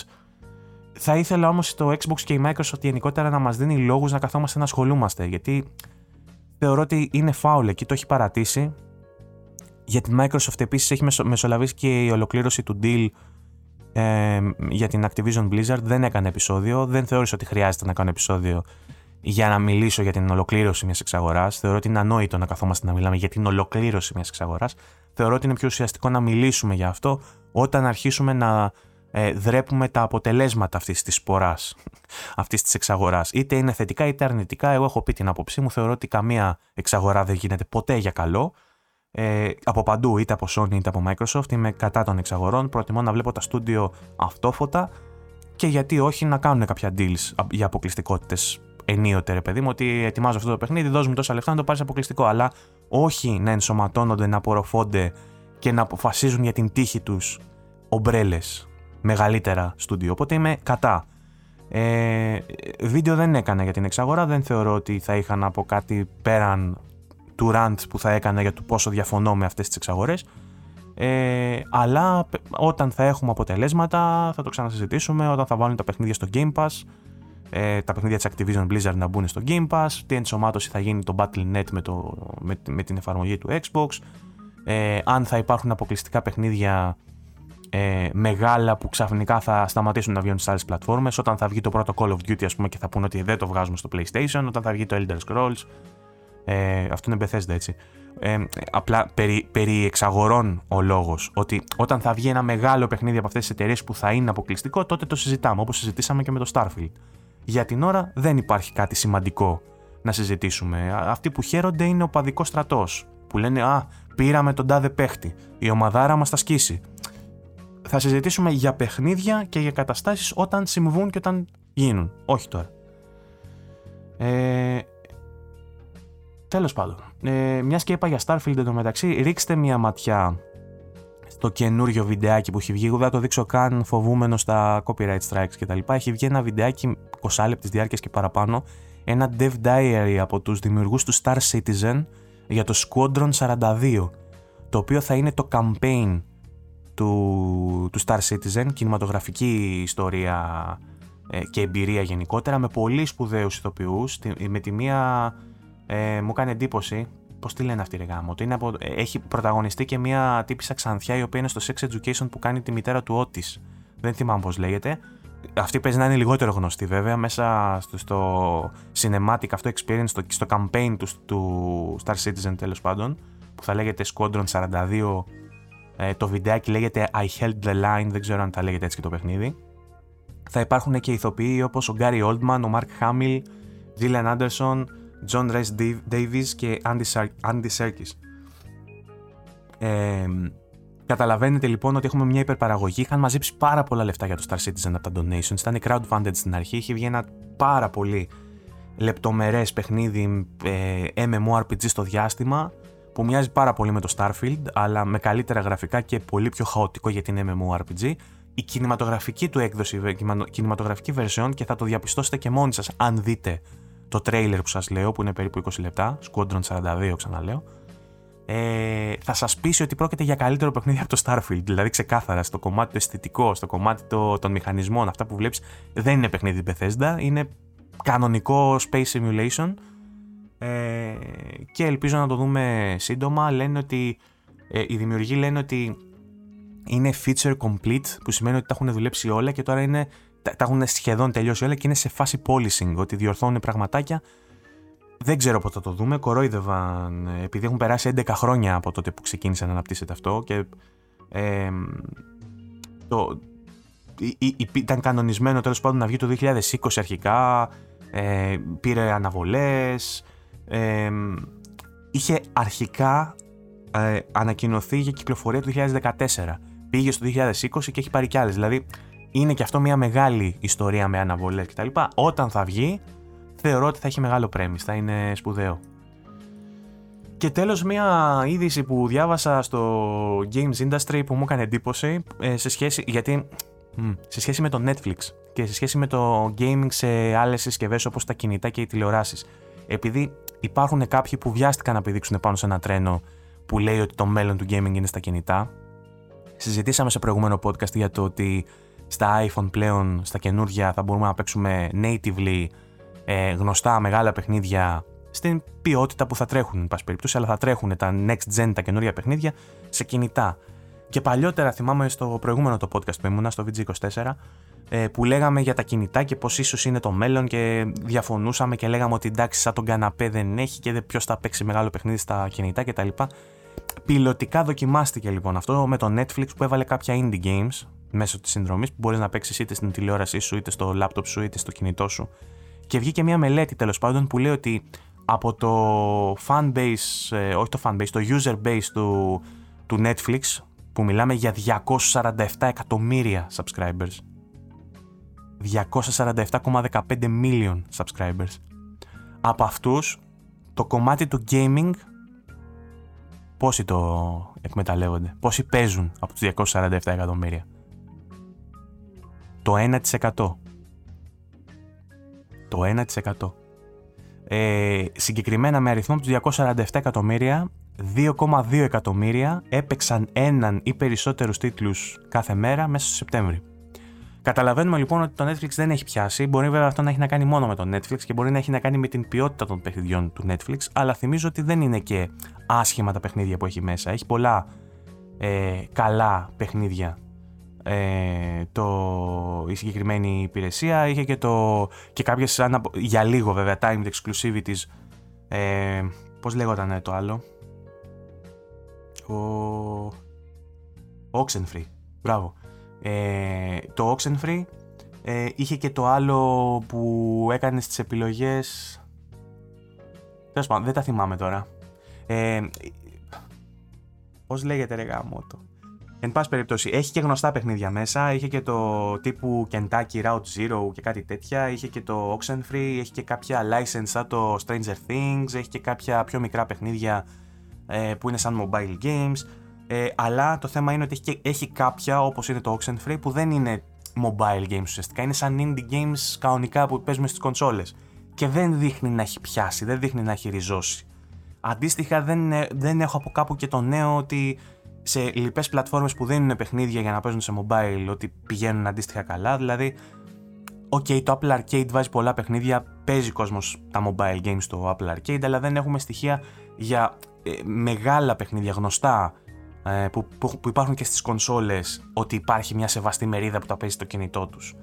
Είναι κάτι που μπορούμε να το κρατήσουμε στο πίσω μέρος του μυαλού μας, το κατά πόσο δηλαδή θα πιάσει αυτό το πράγμα, θα, θα κάτσει ο κόσμος να παίξει τα κινητά του τελικά παιχνίδια, ε, που εμένα η άποψή μου είναι ότι τόσο μεγάλα παιχνίδια δεν θα κάτσει ο κόσμος να παίξει τα κινητά του. Ίσως εξελιχθεί το gaming και ίσως πάρει μια κατεύθυνση διαφορετική ε, και αρχίσουν να βγαίνουν παιχνίδια σε στυλ mobile που μοιάζουν περισσότερο με mobile και εξελίσσοντας βέβαια, όχι ότι είναι όλα Candy Crush ας πούμε και με swipe του δακτύλου ίσως βγουν εμπειρίες που να αξιοποιούν με διαφορετικό τρόπο το κινητό και εν τέλει να δώσουν κάτι συναρπαστικό που μπορεί να κοντράρει το συμβατικό τρόπο που παίζουμε και τον καναπέ μας και την κονσόλα μας. Ε, στην παρούσα φάση όμως με τα ίδια παιχνίδια που βγαίνουν στις κονσόλες, αν βγαίνουν στα κινητά, δείχνουν οι παίχτες να μην τα προτιμούν. Με βάση τα στοιχεία από ό,τι βλέπω ε, και με βάση εκτίμηση προσωπική. Δηλαδή, δεν, ε, και εγώ προσωπικά και οι άνθρωποι που ξέρω δεν νομίζω να προτιμούσαν ποτέ να παίξουν στο iPhone Resident Evil από το να το παίξουν στην, στην OLED με το PlayStation, ας πούμε. να παίξουν με VRR και με HDR και με που έχει και το κινητό και VRR και HDR, έχει τα πάντα, αλλά δεν είναι η OLED η οθονάρα, οι 50 inches, ξέρω εγώ, με το, με το fidelity του PlayStation. Είναι η οθονίτσα η μικρή, σε low settings, με μικρότερη ανάλυση κτλ. Ε, και όχι ότι θα κάτσει κάποιος και θα τα δει και θα κλαίει ότι α, είναι σε μικρότερη ανάλυση. Αυτό που θα βλέπει, εν πάση περιπτώσει, θα λέει κάτι δεν μ' αρέσει, προτιμώ να το δω στην τηλεόραση. Έτσι θεωρώ εγώ, έτσι το βλέπω. Ε, θα δούμε. Λοιπόν, ε, αυτά. Τέλος για σήμερα. Ελπίζω να τα πούμε σύντομα. Είπαμε, ε, υπάρχουν αλλαγές πολλές τώρα στη ζωή μου. Ε, με μετακομίσεις, με πράγματα από εδώ, από εκεί. Θεωρώ ότι θα καταφέρω να κάνω και live κάποια στιγμή σύντομα να τα πούμε. Διαφορετικά, όταν θα γίνει μια ακόμα συνταρακτική αλλαγή στη βιομηχανία, κάποιο σπουδαίο νέο που θα έχω να σχολιάσω, ή αν θα κυκλοφορήσει κάτι καλό που θα παίξω και θα έχω να μοιραστώ γνώμη, θα τα πούμε τότε. Μέχρι εκείνη τη στιγμή, υπενθυμίζω ότι υπάρχει γκρουπάκι στο facebook το single player που μπορείτε να μπείτε και να βλέπετε ενημερώσεις εκεί και αστεία και memes και τέτοια που ανεβάζουμε. Υπάρχει το discord για το οποίο θα βρείτε link στην περιγραφή μάλλον γιατί λήγουν και τα links σας έχω πει κάθε 30 μέρες. Αν δεν λειτουργεί κάποιο link που πατάτε, μάλλον έχει λήξει επειδή το έχω βάλει πάνω από 30 μέρες πίσω. Ε, και κατά τα άλλα, υπενθυμίζω ότι μπορείτε να με ακούτε και από το Spotify, Google Podcast, Apple Podcast και τα σχετικά. Και όποιος θέλει να ενισχύσει την προσπάθεια, υπάρχει και link στο, στις περιγραφές των βίντεο και των ηχητικών για PayPal, ώστε να βοηθήσετε να να πάρω τους καφέδες μου και τα σουβλάκια για όση ώρα κάνω τα render και τα edit, έτσι, όχι ότι θα πλουτίσουμε. Ε, αυτά από εμένα. Να είστε καλά, να προσέχετε και θα τα πούμε στο επόμενο single player ή σε κάποιο live ε, multiplayer και τα σχετικά. Να είστε καλά. Φιλιά.